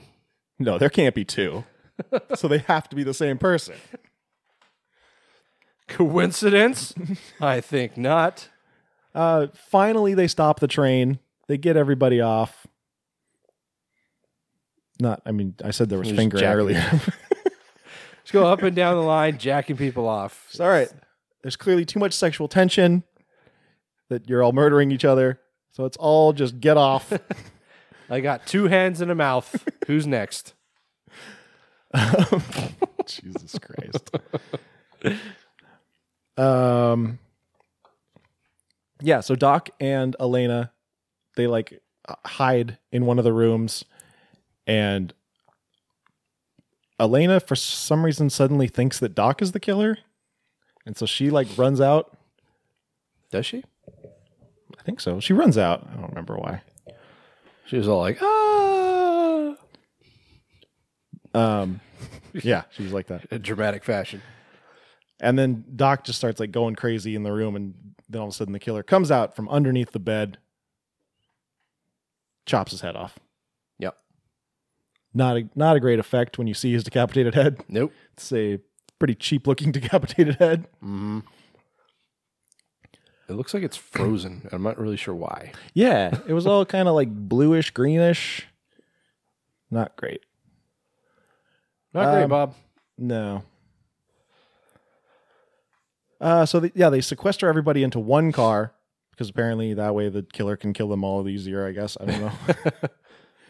um. Uh, when they had him, sorry, when they had him outside of the of the train, like they they stopped it in the middle of nowhere. They're just in this, you know, snowy, you know, forest land somewhere in the middle of nowhere. They're all standing outside, and they're like, "All right, take off your masks. Everybody, take your masks off." It's like, what is this going to prove? I mean, I get it. Like, if you think there's a killer on the loose, you want to see everybody's faces.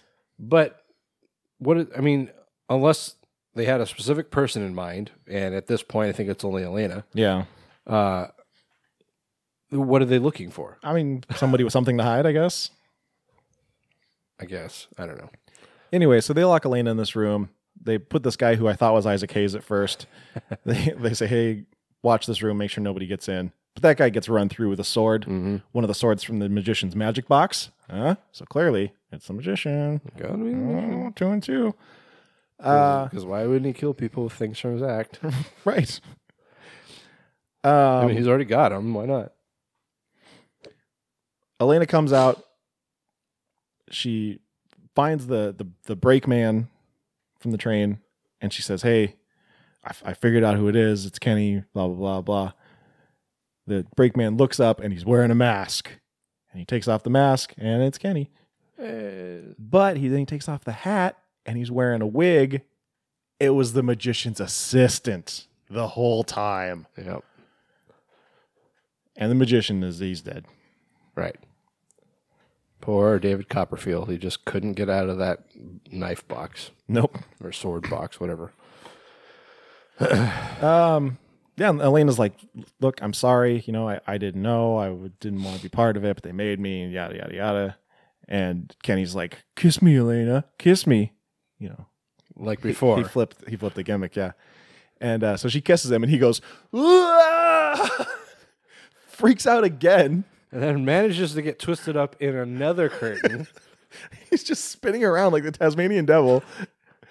And so then she just kicks him off the train. He falls off a, t- a trestle into this frozen river, and his body floats down. he doesn't even land in the river. He lands on the river bank and then flo- then like rolls into the river.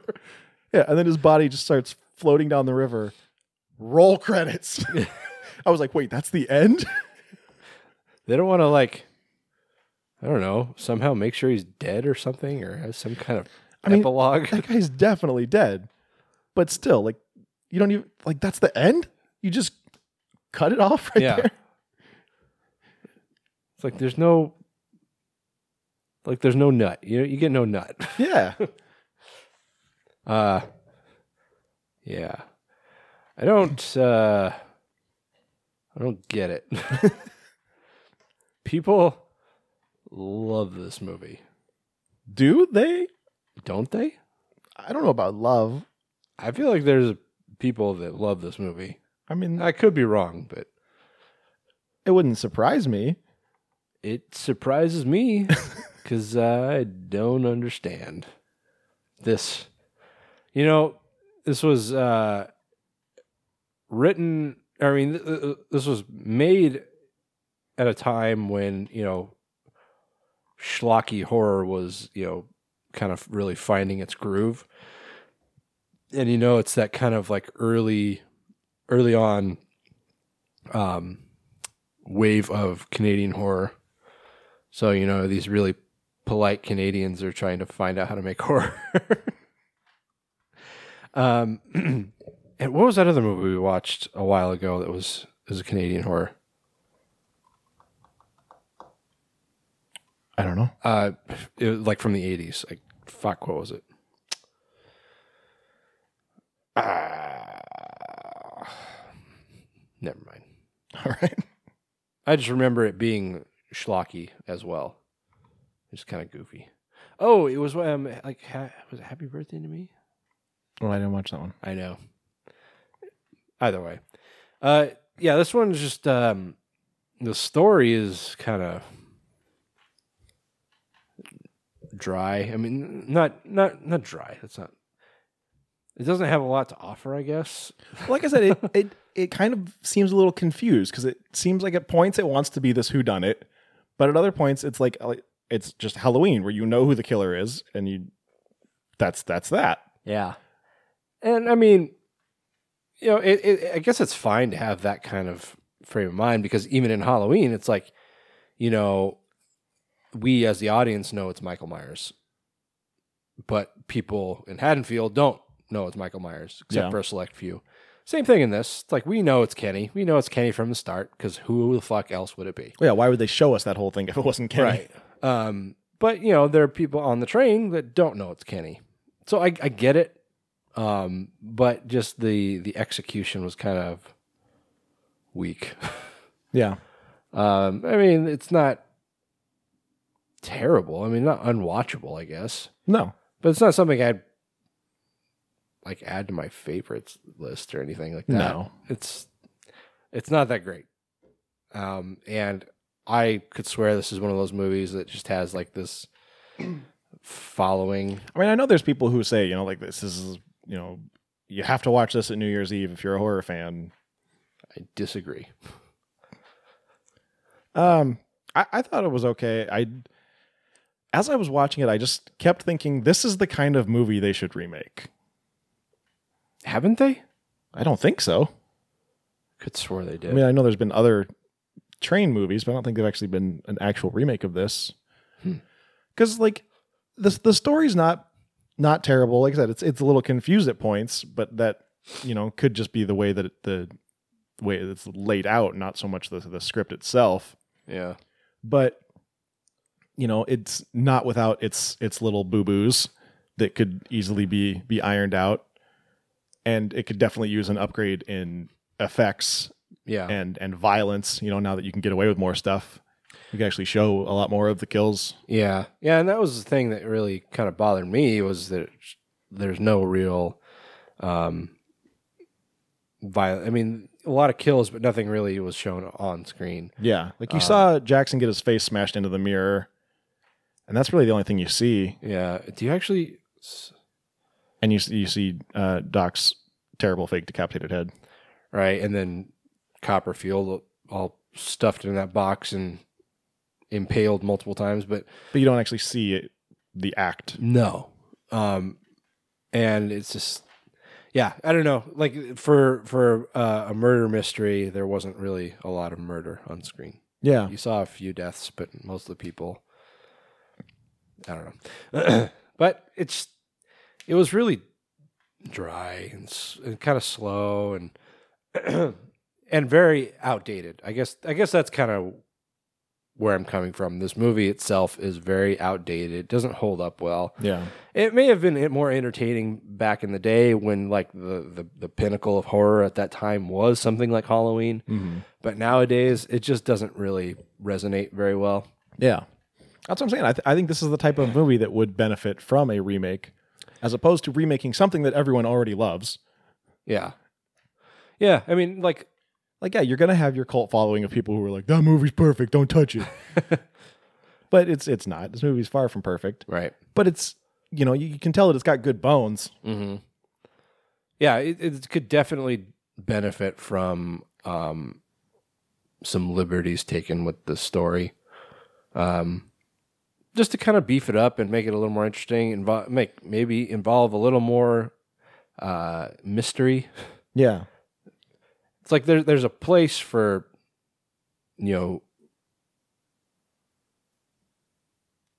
having a killer be obvious or you know having you know not really having a uh, a mystery man so much just somebody you, you're already aware of um and you're kind of doing away with the who done it aspect there's a, there's a place for that but i think this could benefit from that being kind of retooled yeah.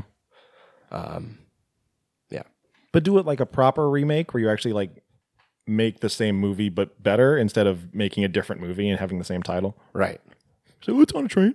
Same thing. Yeah.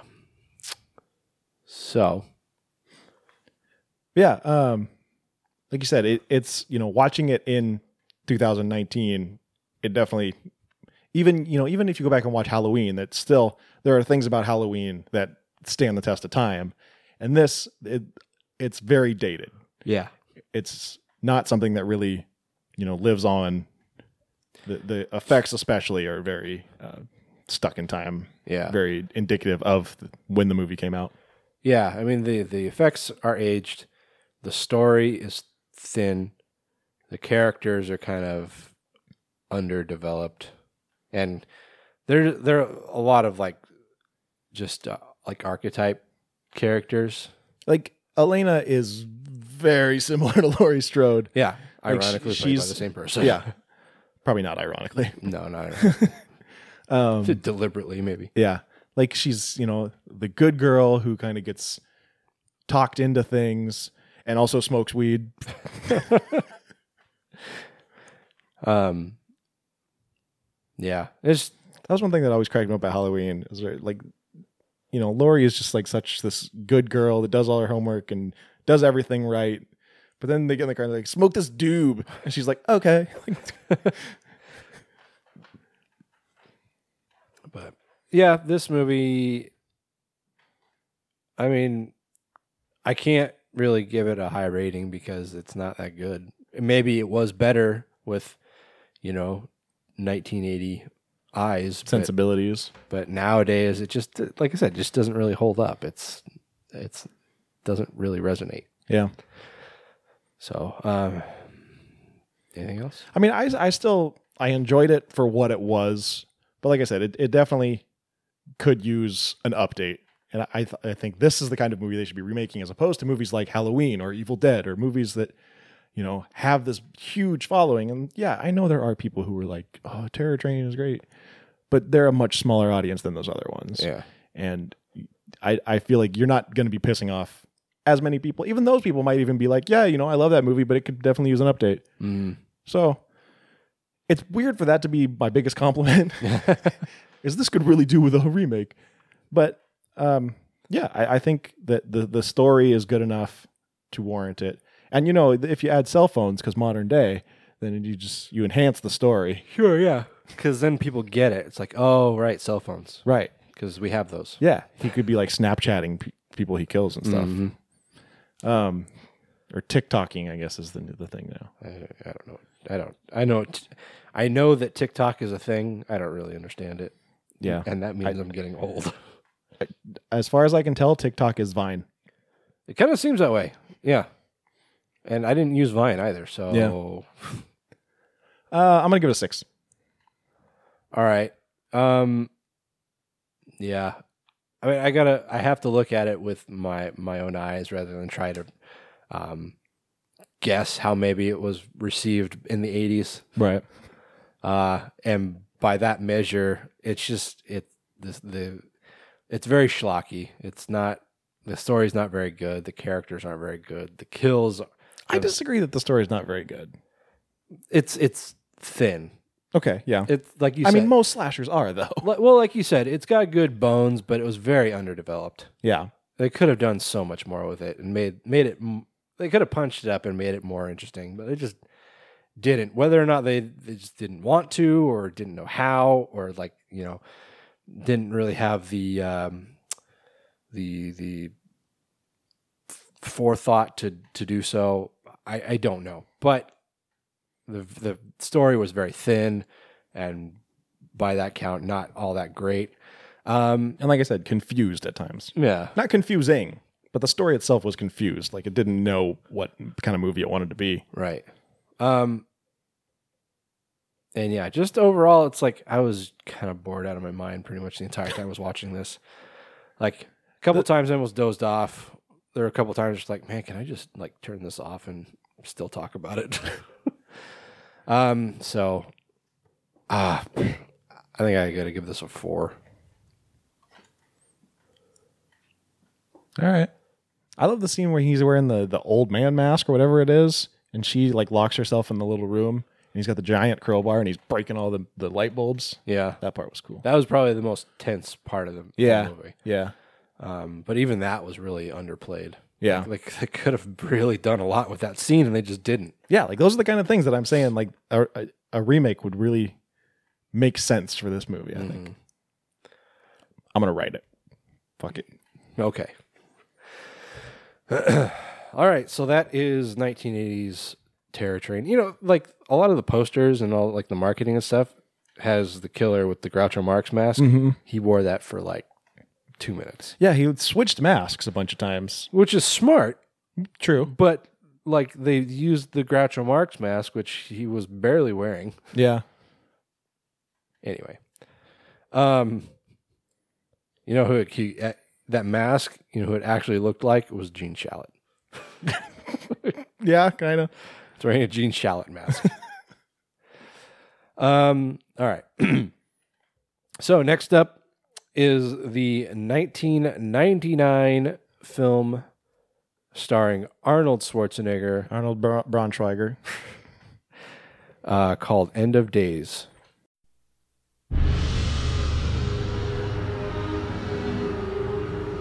December 31st, 1999. The end of a century. The end of a millennium. The beginning of the end. He's coming for you, Christine. Can you see him? Who are you? How do you know my name? He's gonna find you, Christine.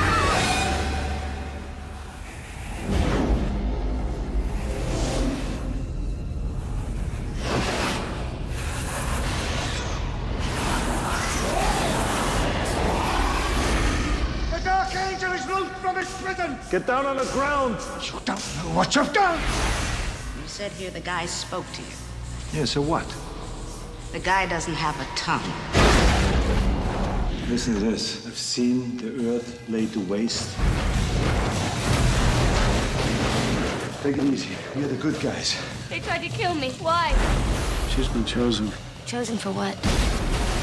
Then the Dark Angel consummates your flesh with his human body before midnight on New Year's Eve. Then he unlocks the gate of hell.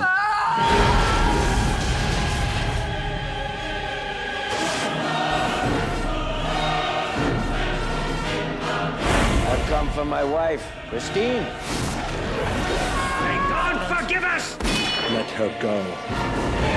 How can you expect to defeat me when I am forever and you are just a man?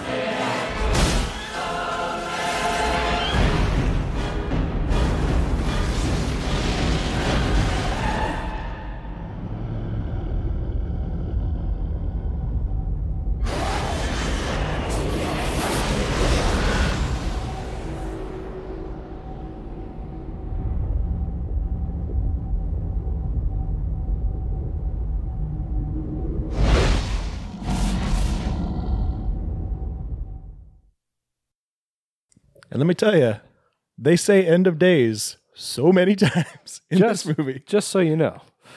Yeah. Uh, take take a drink every time they say end of days. You probably won't get that fucked up because this movie's six hours long. It's not that long. Jesus. Uh, it's 122 minutes and two hours and two minutes. All right. So this movie, uh, like I said, it uh, stars Arnold Schwarzenegger, Gabriel Byrne, Byrne. Uh, Byrne. Kevin Pollak, Robin Tunney, and Rod Steiger. It also has Udo Kier, who's always just a, a delight in his creepy way. um, so this movie centers around uh, just kind of the prophecy of the Antichrist, basically. Um, it's- it takes place, it starts on December 28th, 1999. So for all those those of you that were around back at the turn of the century, um, the the Y two K was a big deal. Oh, it was a very real concern Yeah, I mean, not for like a week. it it was it was overblown, but at its core, there was a yeah very real issue. For those, I mean, for I don't know if they even cover this in like history classes or anything, but back when computer systems were de- were developed and companies were moving everything over to computers rather than manual, you know, paper records, and you know, um, you know, power companies were moving over to computer programmed uh, systems and and things like that. In order to save space by keeping your track of the date, instead of using four digits, they were using two. So, for instance, instead of 1990, they would just use 90. And that was fine all the way up till 1999. But once, hey, we got to the year 2000 that would reset to zero zero, there was a very real concern and probably a, a legitimate one um, at, a, at a time where Everything was going to reset to 1900. yeah, which would fuck up billing systems, um, uh, you know, security systems. It- basically, there were there was concerns that entire power you know power companies would shut down. I don't know how the- legitimate it was, but there were concerns that missiles would launch themselves, airplanes would fall out of the sky, Yeah, that those seem a little extreme. Um, but you know, there are things like you know the stock market having issues. Mhm. Um, like I said, you know, power companies losing, you know, uh, u- utility companies losing functionality, um, and basically just real end of the world type shit. Yeah. a lot of it was pumped up by the media. Go figure. Um, and you know, people's only own um, Worst case scenario, Exactly. kind of. but it seriously felt like it was like this major earth shattering concern for like three weeks. And then all the geeks were like, guys, we fixed it. Yeah, it's, it's okay. We got it now. We just Uh, needed to rewrite some code. Like, it's fine. Well, I mean, this, it, it- was a building concern. Like I think, I think probably the first time I can remember hearing about it, like the whole Y two K scare, uh, was probably around like 96, 97, where it's like, ooh, we might be facing an issue in three years. Yeah. Um, and you know, it it was kind of a growing concern as as the millennia came near. Um, and you know, yeah, like Taylor said, eventually got to a point where computer programmers were like, "It's all right, guys, we got it. It's gonna be fine." But Yeah, still, it, it wasn't like a zero hour thing where Yeah. everybody was crossing their fingers going, what's going to happen? Like, they they figured it out relatively early. yeah, but there are still people out there, and you know, again, again, the media was not helping, but there are people out there still. They're just like, we don't know what's gonna happen at midnight. Yeah, there's like people getting in bomb shelters and shit. Like, Um, so that was kind of uh, around in this movie. It was it was kind of a, a an underlying thing. Uh, the year 2000 was coming, and nobody really knew exactly what was going to happen. Uh, you know, was New York City going to go dark? Nobody knows. Um, even I'm sure if any power company had figured it out, it was probably fucking Edison. Yeah. um. Anyway, um, so the story uh, kind of centers around, or sorry, actually, I guess we starts in 1979, where this priest at the Vatican sees uh, a prophetical uh, sign in the sky where a comet is passing over the moon. It appears as kind of like a rough image of a of an eye, which is indicated as this prophecy of the eye of God, which indicates that is going to, the, the the birth of the human or uh, birth of the woman that would birth the birth Satan's child was being born. So this priest is sent by the pope to find the girl because they don't know where she is. the Pope, who was the old guy in the wheelchair from Breaking Bad, Right. guy with the bell. Yeah.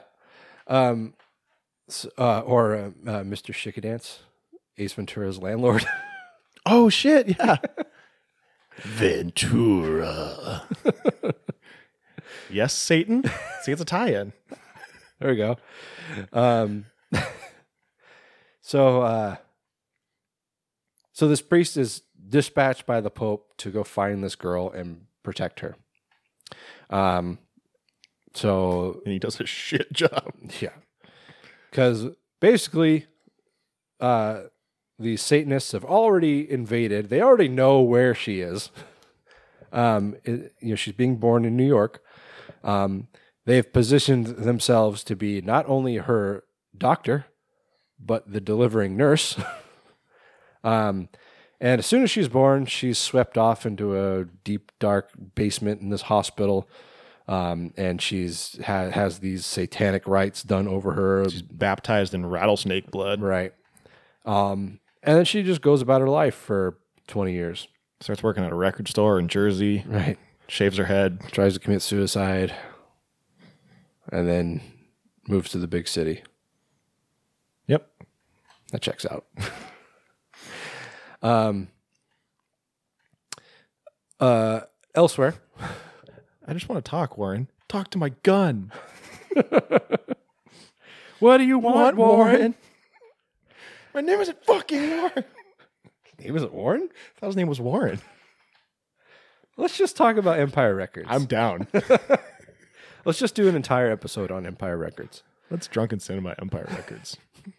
Nothing to do with our theme, but fuck it. Um. All right, so we jump forward to 1999. Um, uh, this girl named she her name is Christine.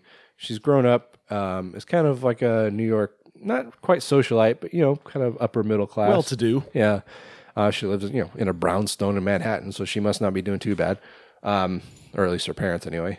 Um, she's since been orphaned. Her mother died. Then her nurse, who is also the satanic nurse that delivered her, uh, was her housemaid and then married her father. So now she's her stepmother. And then her father died. And then her father Under died. mysterious circumstances. Mm, quite, quite mysterious.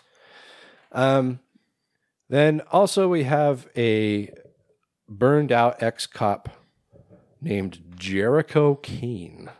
Y2J. Um, now, if there wasn't like Schwarzenegger, he's had a lot of like just dumb names in movies. Uh, usually they're like John or Jack something, but just really these generic dumb names. Or Um, Arnold Schwarzenegger. Sure. In Last Action Hero. Um, Arnold Braunschweiger. he's a burned out ex cop, um, alcoholic, suicidal. Um, his we find out later in the film that his wife and daughter were uh, killed through through some kind of contract hit because of his position as a cop. His daughter Renee Olstead. Right.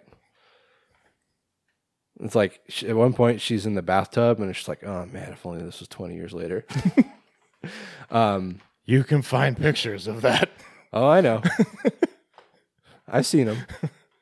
Um. anyway, um. But he uh he's since like quit his job or was fired as a cop, and he's now taken up a job as private security. Um, but like a really m- militaristic private Yeah. security company. It's like a mix between like what you know might consider like normal private security and like Blackwater, somewhere in the middle. Um, uh, along with his partner Kevin Pollak, Yep. whose name is Bobby Chicago. now, if that's not a gambler's name, I don't know what is. Um, and uh, you know, Kevin Pollak is just—he's being Kevin Pollak because Pretty much, yeah. kind of what he does. Have you watched The Marvelous, Mrs. Mrs. Maisel? I've seen like maybe one or two. Oh man, he plays her father-in-law. He's fucking hilarious. Yeah. Like I don't I don't know that he's actually Jewish, but he plays like the Jewiest Jew. it's hilarious. Um anyway, um and then like Tony Shalhoub is her dad and they just can't fucking stand each other. it's hilarious. Um so um oh god damn there's like different threads that i need to talk about Al- along with this um, we see this uh, he's they don't really describe him much before but he's he's an investment banker he goes into this really nice restaurant he sits down with a man uh, maybe like a business partner or something and presume his wife or something sitting down to dinner elsewhere nearby uh, these Con Ed guys are working in, in the sewer trying to uh, figure out a gas pressure problem. Um, suddenly, the manholes start exploding in fire, and up from this fire comes this predator. it's that same kind of effect that where it's like invisible, but you can still see it. That kind Yeah. of thing Like a silhouette. but it's like a winged thing. Uh, and you know, in case you're coming late to the party, it's the devil. The devil. So he goes flying through the city and finds Gabriel, Bim, who has dis- uh, excused himself from the table. He's in the bathroom at the rest- restaurant, restaurant and just kind of you know, washing his hands. And then he goes through this violent possession, or the the winged creature goes into him, and he starts being thrown around the walls and everything. And then he comes out of the bathroom. Now he's Satan, and he He just grabs a handful of titty. yeah, he, this guy he's having dinner with, he just walks up, grabs his wife's tit out of her dress, and just lays one on her.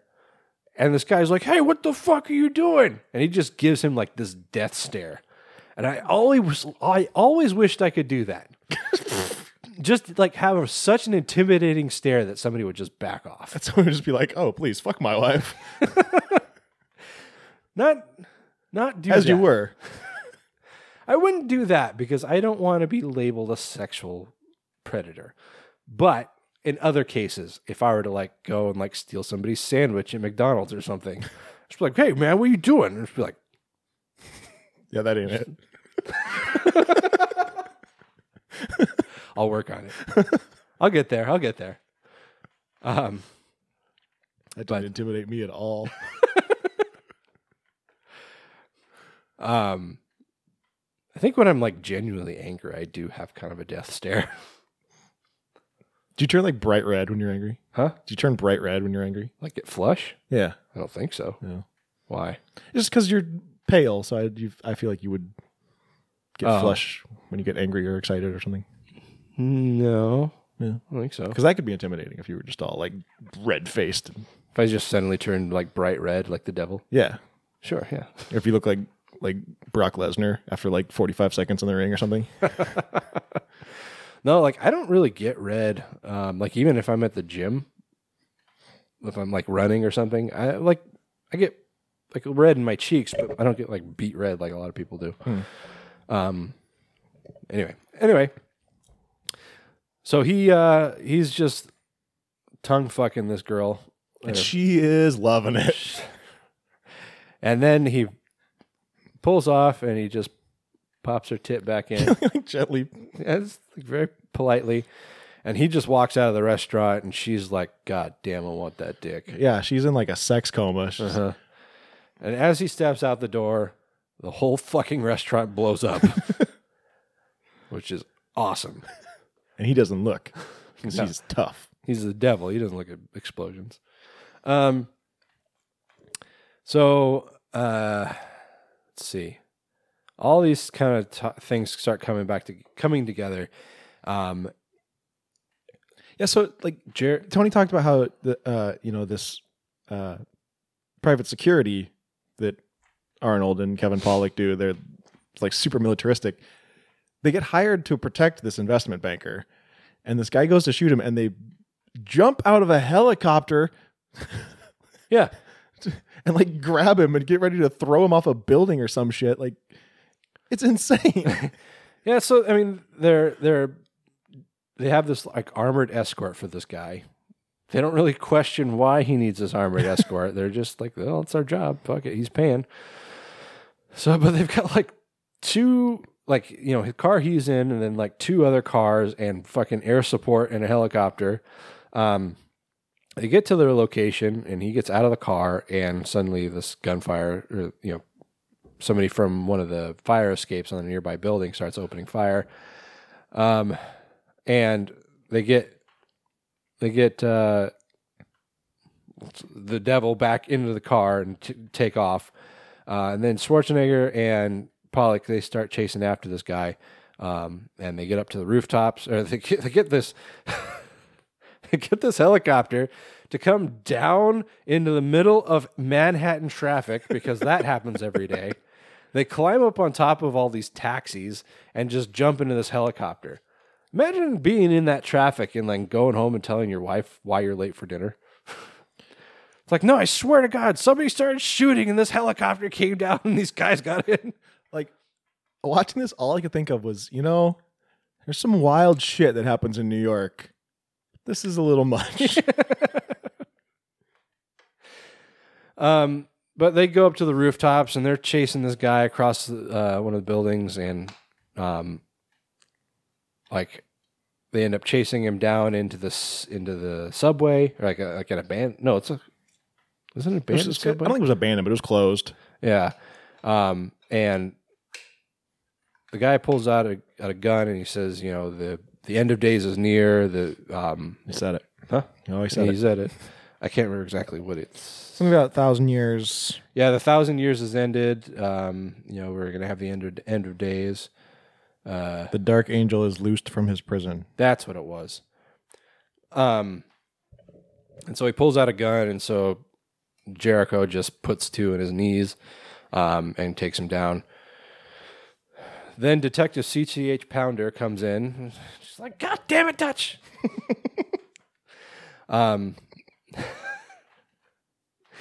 and uh, she's saying, you, you said that, or she, you know, this is kind of post investigation. You know, they're carting this guy off to the hospital. And she goes to Jericho and says, You said this guy talked to you? And she's like, Have, have you been drinking? He's like, No, why? He's like, that's none of your business. Yes, I have. Like, no, why? And she's like, well, this guy doesn't have a tongue. So, um, uh, he lifts this matchbook off of the, off the guy. And they, um, oh, I guess they found out this guy is a priest. And after some investigating, find out this is actually the priest that the Pope sent to find Christine back in the 70s. He's found her. He took up residence at a local church and has since been, he's since gone insane. Um, so basically, the rest of the movie is uh, Jericho investigating um, these occurrences and basically getting further and further into um, these prophecies of the end of days uh, that the the devil will come to earth um, to impregnate a human woman and birth the Antichrist. but there's these silly rules these prophecies prophecies always seem to have in movies is like he has to impregnate her between 11 and midnight on New Year's Eve in 1999. Yeah, I love when uh, when when Jerry is like, "Is that Eastern time?"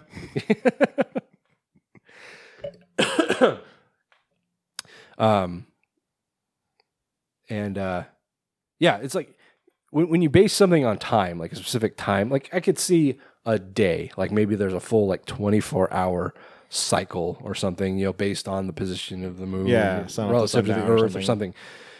But it's Even always that though is relative in location. I mean, like the moon position with the Earth and the sun, and you know these cosmic. Oh yeah, yeah. Cosmic placing on a certain day, whatever. That that I could buy, but it's like, oh well, it has to be done by midnight at this one place on Earth. um, it's just like, come on. Like you said, you know, it, is that Eastern time? Because if that's Pacific time, we got another three hours. Like Right. we're good. Um, but uh, you know, he finds Christine uh, because this priest was spying on her, uh, and just through you know a random assortment of clues, it led him to Christine, and now she's he's trying to protect her while the devil and his kind of minions are closing in. They get led to Christine because they find a picture of her in the guy's refrigerator. Right. And then the priest gets murdered by the devil and he carves Christine York into his the guy's chest, but they thought it said Christ in New York. Right. There's a lot of And then Arnold's just like, maybe it didn't say Christ in New York. Maybe it said Chris in New York or Christine York. You jumped right to that, huh? Well, he's very good. he was a detective. Uh, there's a lot of silly things in this. Um, I mean, that being one of them. And then, like, there, so he gets tied in with this priest at, a, at the church where Father Thomas, this other this priest that went insane, was taking up his station. Um, he's explaining this prophecy of Satan coming back to Earth. Um, I forget what book it was, but like it was, you know, verse twenty, line seven, seven. So I, I Yeah, know. it was 27, but I don't think they even ever said the book. I don't remember them Right. saying it. I think he just said 27. he um he's saying that like oftentimes you know you, you have dreams about the number 666 you know which has been linked to the as the number of the beast but oftentimes in dreams things appear upside down and are- and backwards. backwards. So in this case 666 upside down turns into 999 as in 1999 1999. it's like oh come on. This came out in 1999 so i was uh 15 yeah. And even at 15 i'm like what? No i take that back no at first when i first saw this i'm like oh that makes sense. yeah. how about that and then like every subsequent viewing after that, I'm just like, that is fucking stupid. uh, uh, yeah. So basically, it's just kind of this cat and mouse game through New York where Jericho's trying to protect Christine um, from not only the devil, but this sect of Catholics that have deemed themselves protectors kind of of, of the world. Vatican Knights. Right. And The um, Vegas Vatican Knights. they have determined that the only way to prevent this prophecy from coming true is uh, to kill Christine. So they're out for her blood. Um.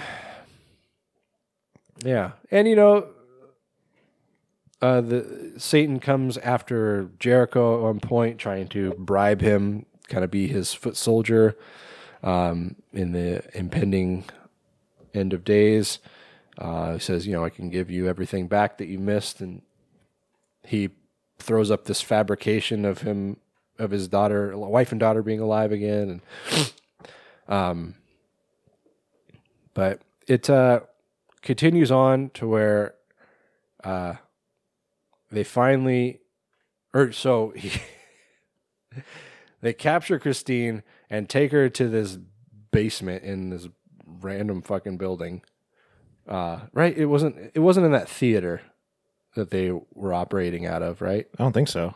It was just this building with this like weird cathedral that reminded me of that um, the pit in uh, Temple of Doom, where yeah, kind of. uh, except it was like kind of like steampunk or something. There's just like pipes and shit everywhere. Um, but yeah, there's just like all these satanic followers down there chanting, and uh, you know, there's this satanic priest up on this altar uh, where Christine's laying, and you know, the devil's about to mount her in front of in front of his audience, and it's like I'm thinking, what the fuck is all this pageantry? It's like, is this part of the prophecy? Does he have to have put on a fucking show? Why? He's he's he's falling victim to the typical villain fault. He's got to put on a big fucking production. Yeah, it's all vanity. It's just like just fuck her and get her over get it over with. Yeah. It's like it's eleven o'clock. You got an hour to go. You know this guy who's been able to outsmart you a couple times is on his way to find you. Just get it done. Then you can rule the world for the rest of time. Whatever. Just picture someone in the crowd where you're like, sucker tits.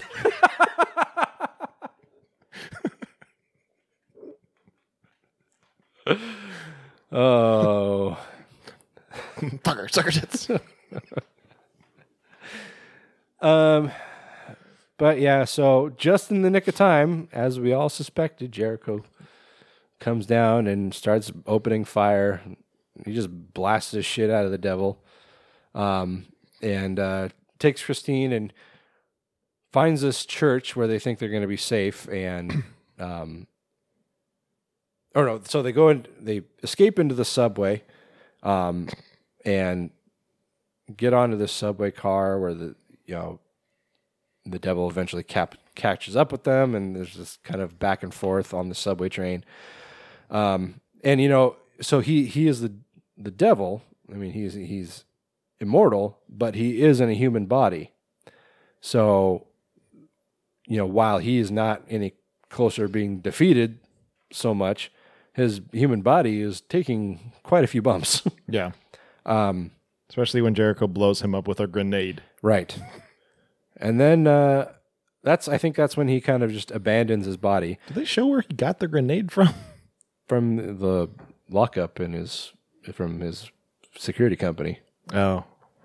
Which it's like I don't think private security companies are allowed to have those kinds Yeah, I of don't think they should. That's like that's like army or ar- um, military stuff. Yeah. Um, he's got like explosive rounds and incendiary rounds and like breaching rounds. I don't think you're supposed to have those things. No. Um. So he um. Yeah, so he, he takes Christine to this church and, you know, just thinks that maybe she's going to be safe there, at least for the time being. Because I think it's like he can't see inside of churches. I, I think that was a thing. Um, but he knows where he is because uh, you know, they're sit- sitting there, and he tells Christine to go off and hide, and he's you know getting locked and loaded, and he realizes that the, you know his gun's not going to stop him, so he puts the gun down and he starts to kind of pray. He says, you know, it's kind of established that he used to be somewhat a man of faith, but not anymore because now he's he doesn't believe in God because his wife and daughter were, were killed. Um, but now he's kind of recapturing his faith. You know, he says, "Please God, give me strength." Um, and it's about that time when the windows start blowing out and the lights start flickering and The all the all get knocked over. yeah, and up from the ground comes a bubbling coo. Yep. That is to say, the devil. Uh, but in his full on glory, just like his full on Fantasia form. Yeah. I was going to say, he looked like, um, oh, fuck. What's the character's name? It's like a Slavic name. Anyway. Um, yeah, he's like this full on, like, demon bat thing. Uh, and Jericho tries to run away, but he turns into this invisible force again and just jumps into Jericho. Yep. Same thing happens uh, that it did with Gabriel Byrne. Uh, he starts getting thrown around the walls and eventually falls to the ground and passes out. He wakes up and starts calling to Christine. She finds him and says, "We did it. We won." They stand up and she's takes his hand and they try to or she tries to leave, but instead we find we're confirmed that he is now possessed. He drag starts dragging her back to this altar. He puts her down and starts ripping her clothes off. Uh, He's like, no more pageantry this time. I'm just gonna get right to the fucking because it's three minutes to midnight. Um, and it's sure it's not two minutes to midnight. like Iron Maiden, like number, Uh, Number number, of the beast. Beast. it's a tie-in. um, but he, he he lays her down. Fine. Uh, starts tearing her clothes off, and some guy from somewhere is like, "Suck her dick." Just the same guy is all of a sudden in the back of the church.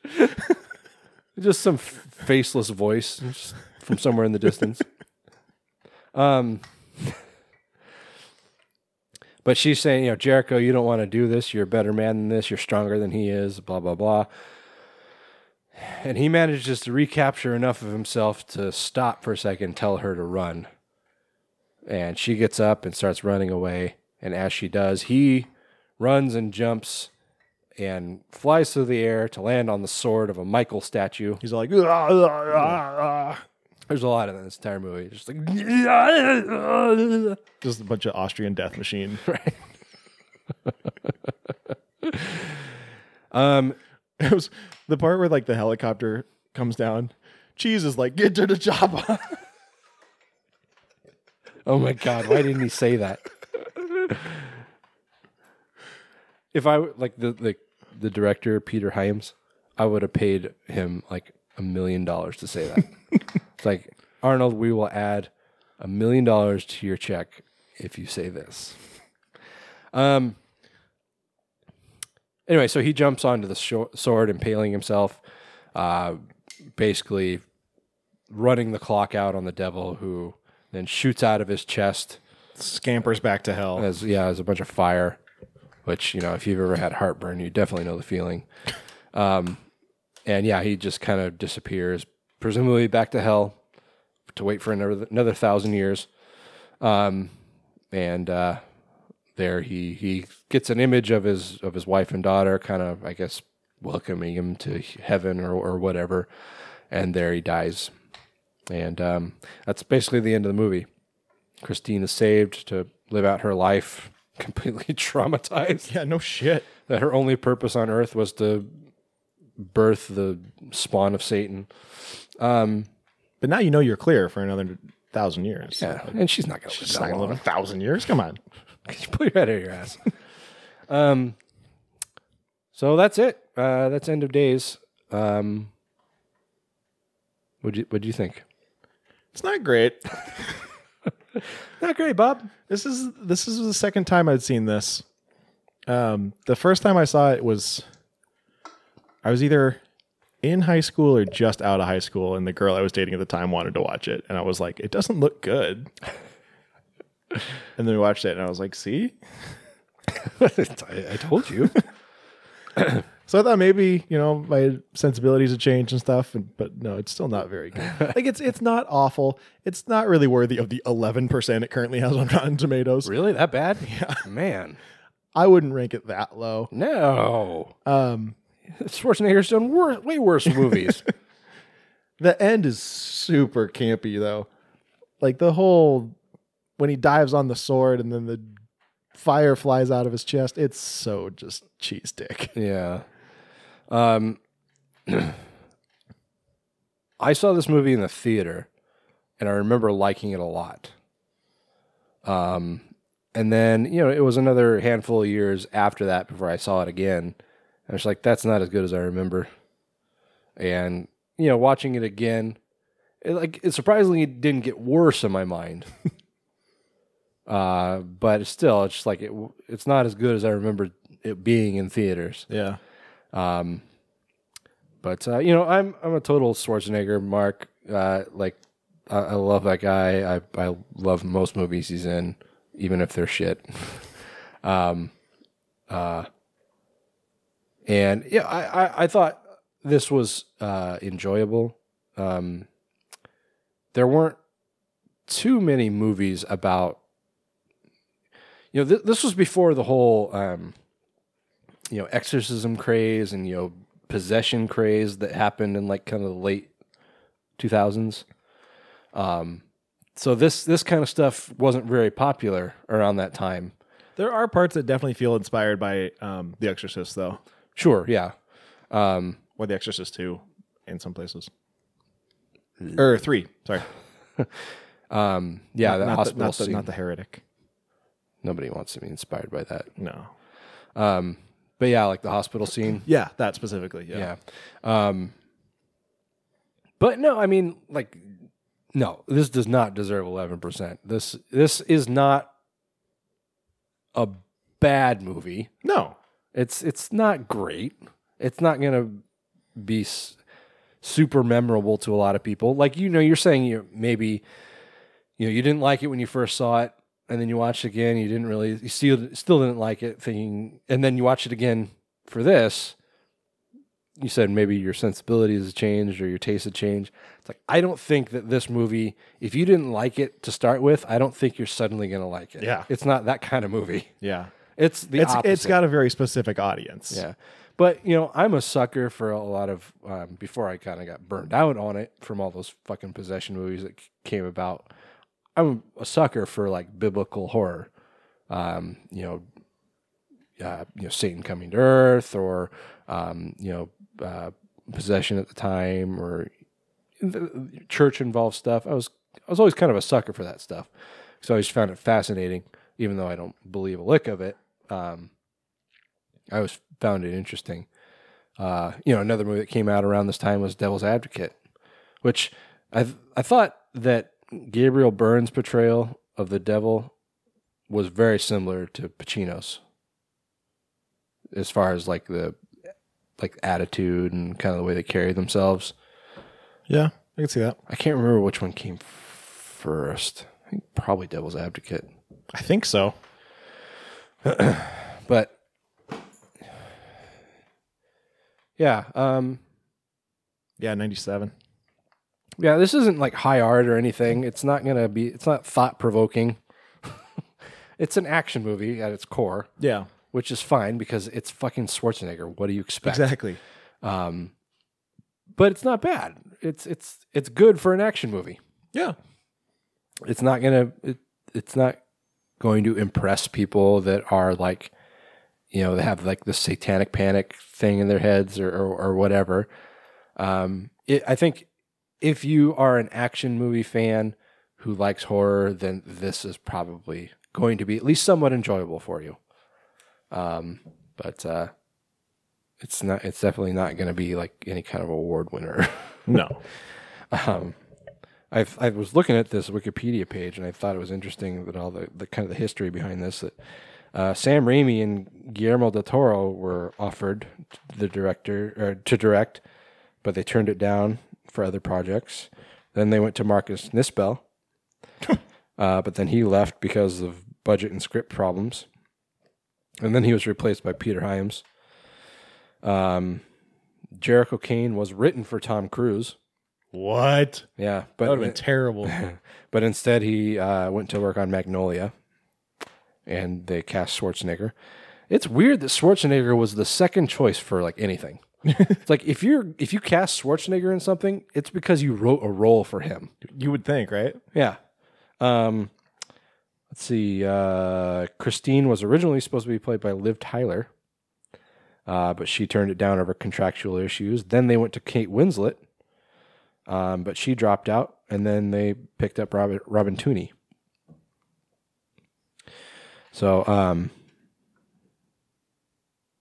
anyway, but uh, They just really wanted someone from uh, Empire Records. I guess.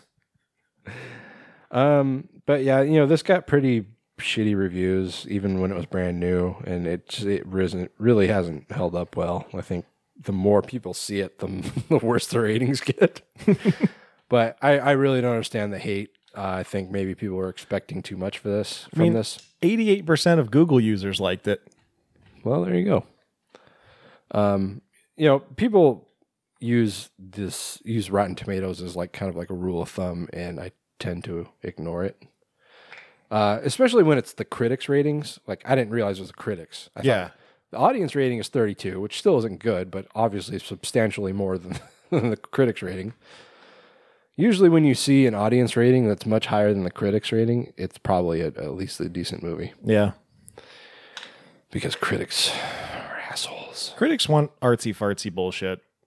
Well, it's I can't remember who had kind of put it in in this in these terms, but like basically they said, you know, you've got these people who are being forced more often than not to go to these movies that they probably didn't want to watch in the first place. So they go in go into these films with already a pessimistic frame of mind.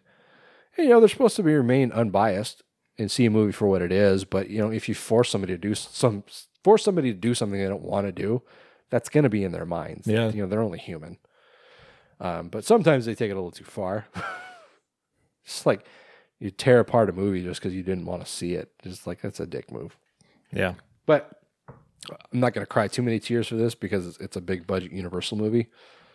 So, um, but uh, no, I mean this was like one of the f- probably not the first, but among the first movies where you could see that like, oh yeah, Schwarzenegger's got some acting chops.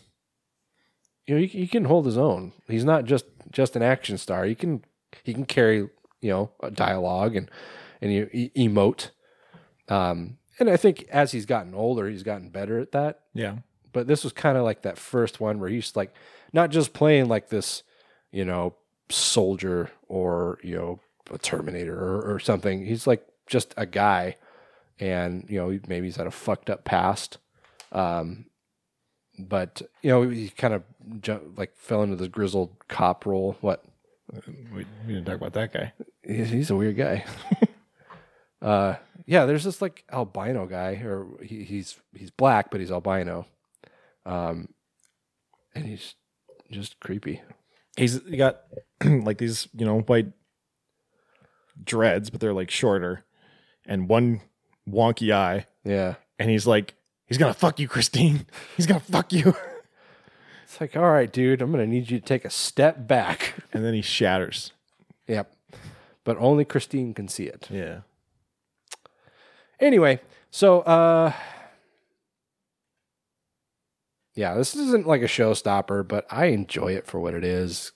I'm not looking at it for for like, It's a popcorn flick. I mean, it, it really is. It's it's an action movie with a horror flair, which is just fine. It's it's okay. yeah. Like, I mean, like I said, it's um the the last fight scene is is pretty cheesy, but other than that, it's it's pretty much a basic action movie. Yeah. Um, it doesn't really try too hard. I don't think. Like, it's not trying to you know shoehorn some kind of There's not even like a love story in it. No. You know, usually they try and shoehorn in some kind of love story, and that's that's not in there. It's just it's just an action movie. Right. Um, yeah. So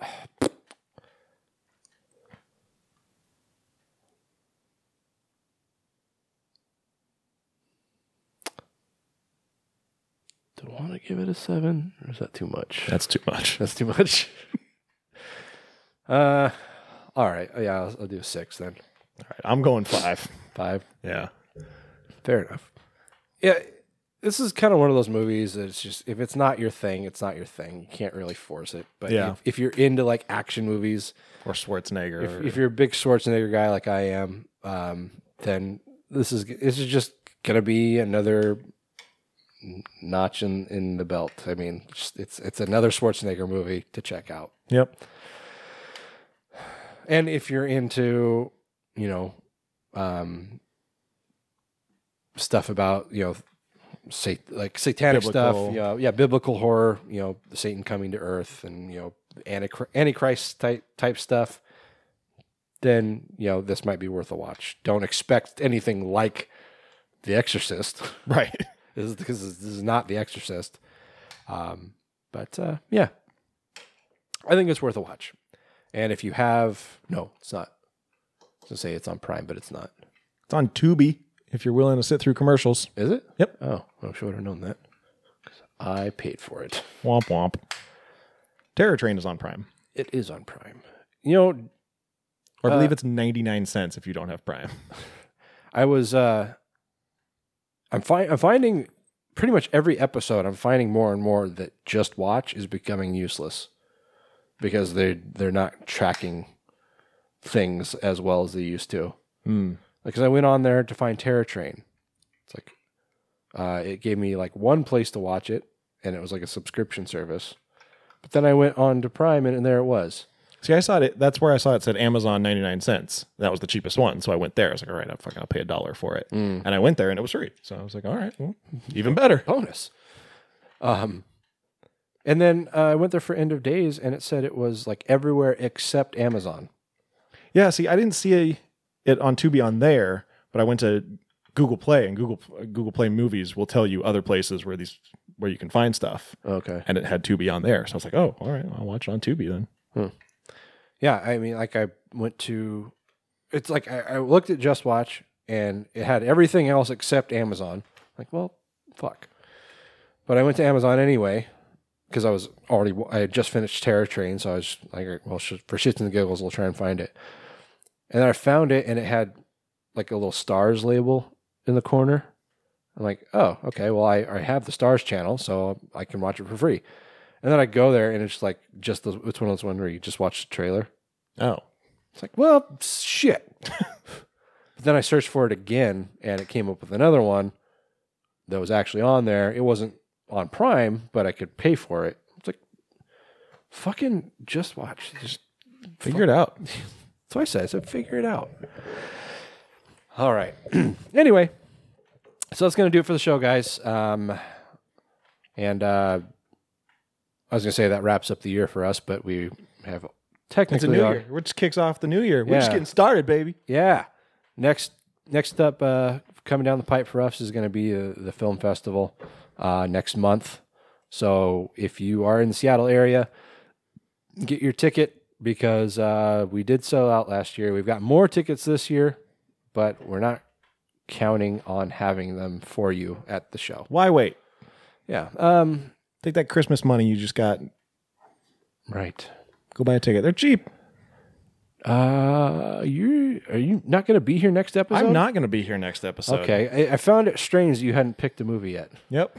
So, next episode, It's a mystery. it's going to be a surprise because I haven't picked a movie either, and now I have to pick two. Um, Let the guest pick one. yeah, I got to figure out who the guest is going to be. I should probably start talking to people. Probably, yeah. Uh, so, join us next episode for a mystery guest and two mystery movies. Uh, and I have to do horror business too, unless you're going to do it. I mean, I can work on it up until I leave. Then When are you When are you leaving? Thursday. Thursday. Okay. And you're You're gonna be gone for a week. I get back Tuesday. Oh, okay.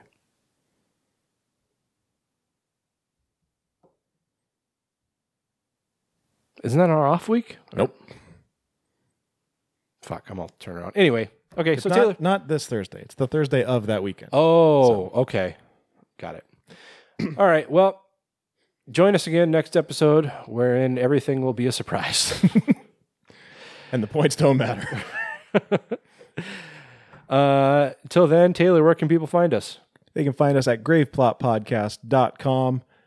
We are on Facebook, Instagram, and YouTube as Grave Plot Podcast or on Twitter as grave underscore plot. If you want some exclusive content, head over to patreon.com slash Grave Plot podcast. And of course, don't forget graveplotfilmfest.com. That's that's us. Yep. All those places. All right, guys. Well, until we see you again, I'm Skeletoni. I am Terry of Terror. And this has been the Grave Plot Podcast where we're all a little dead inside.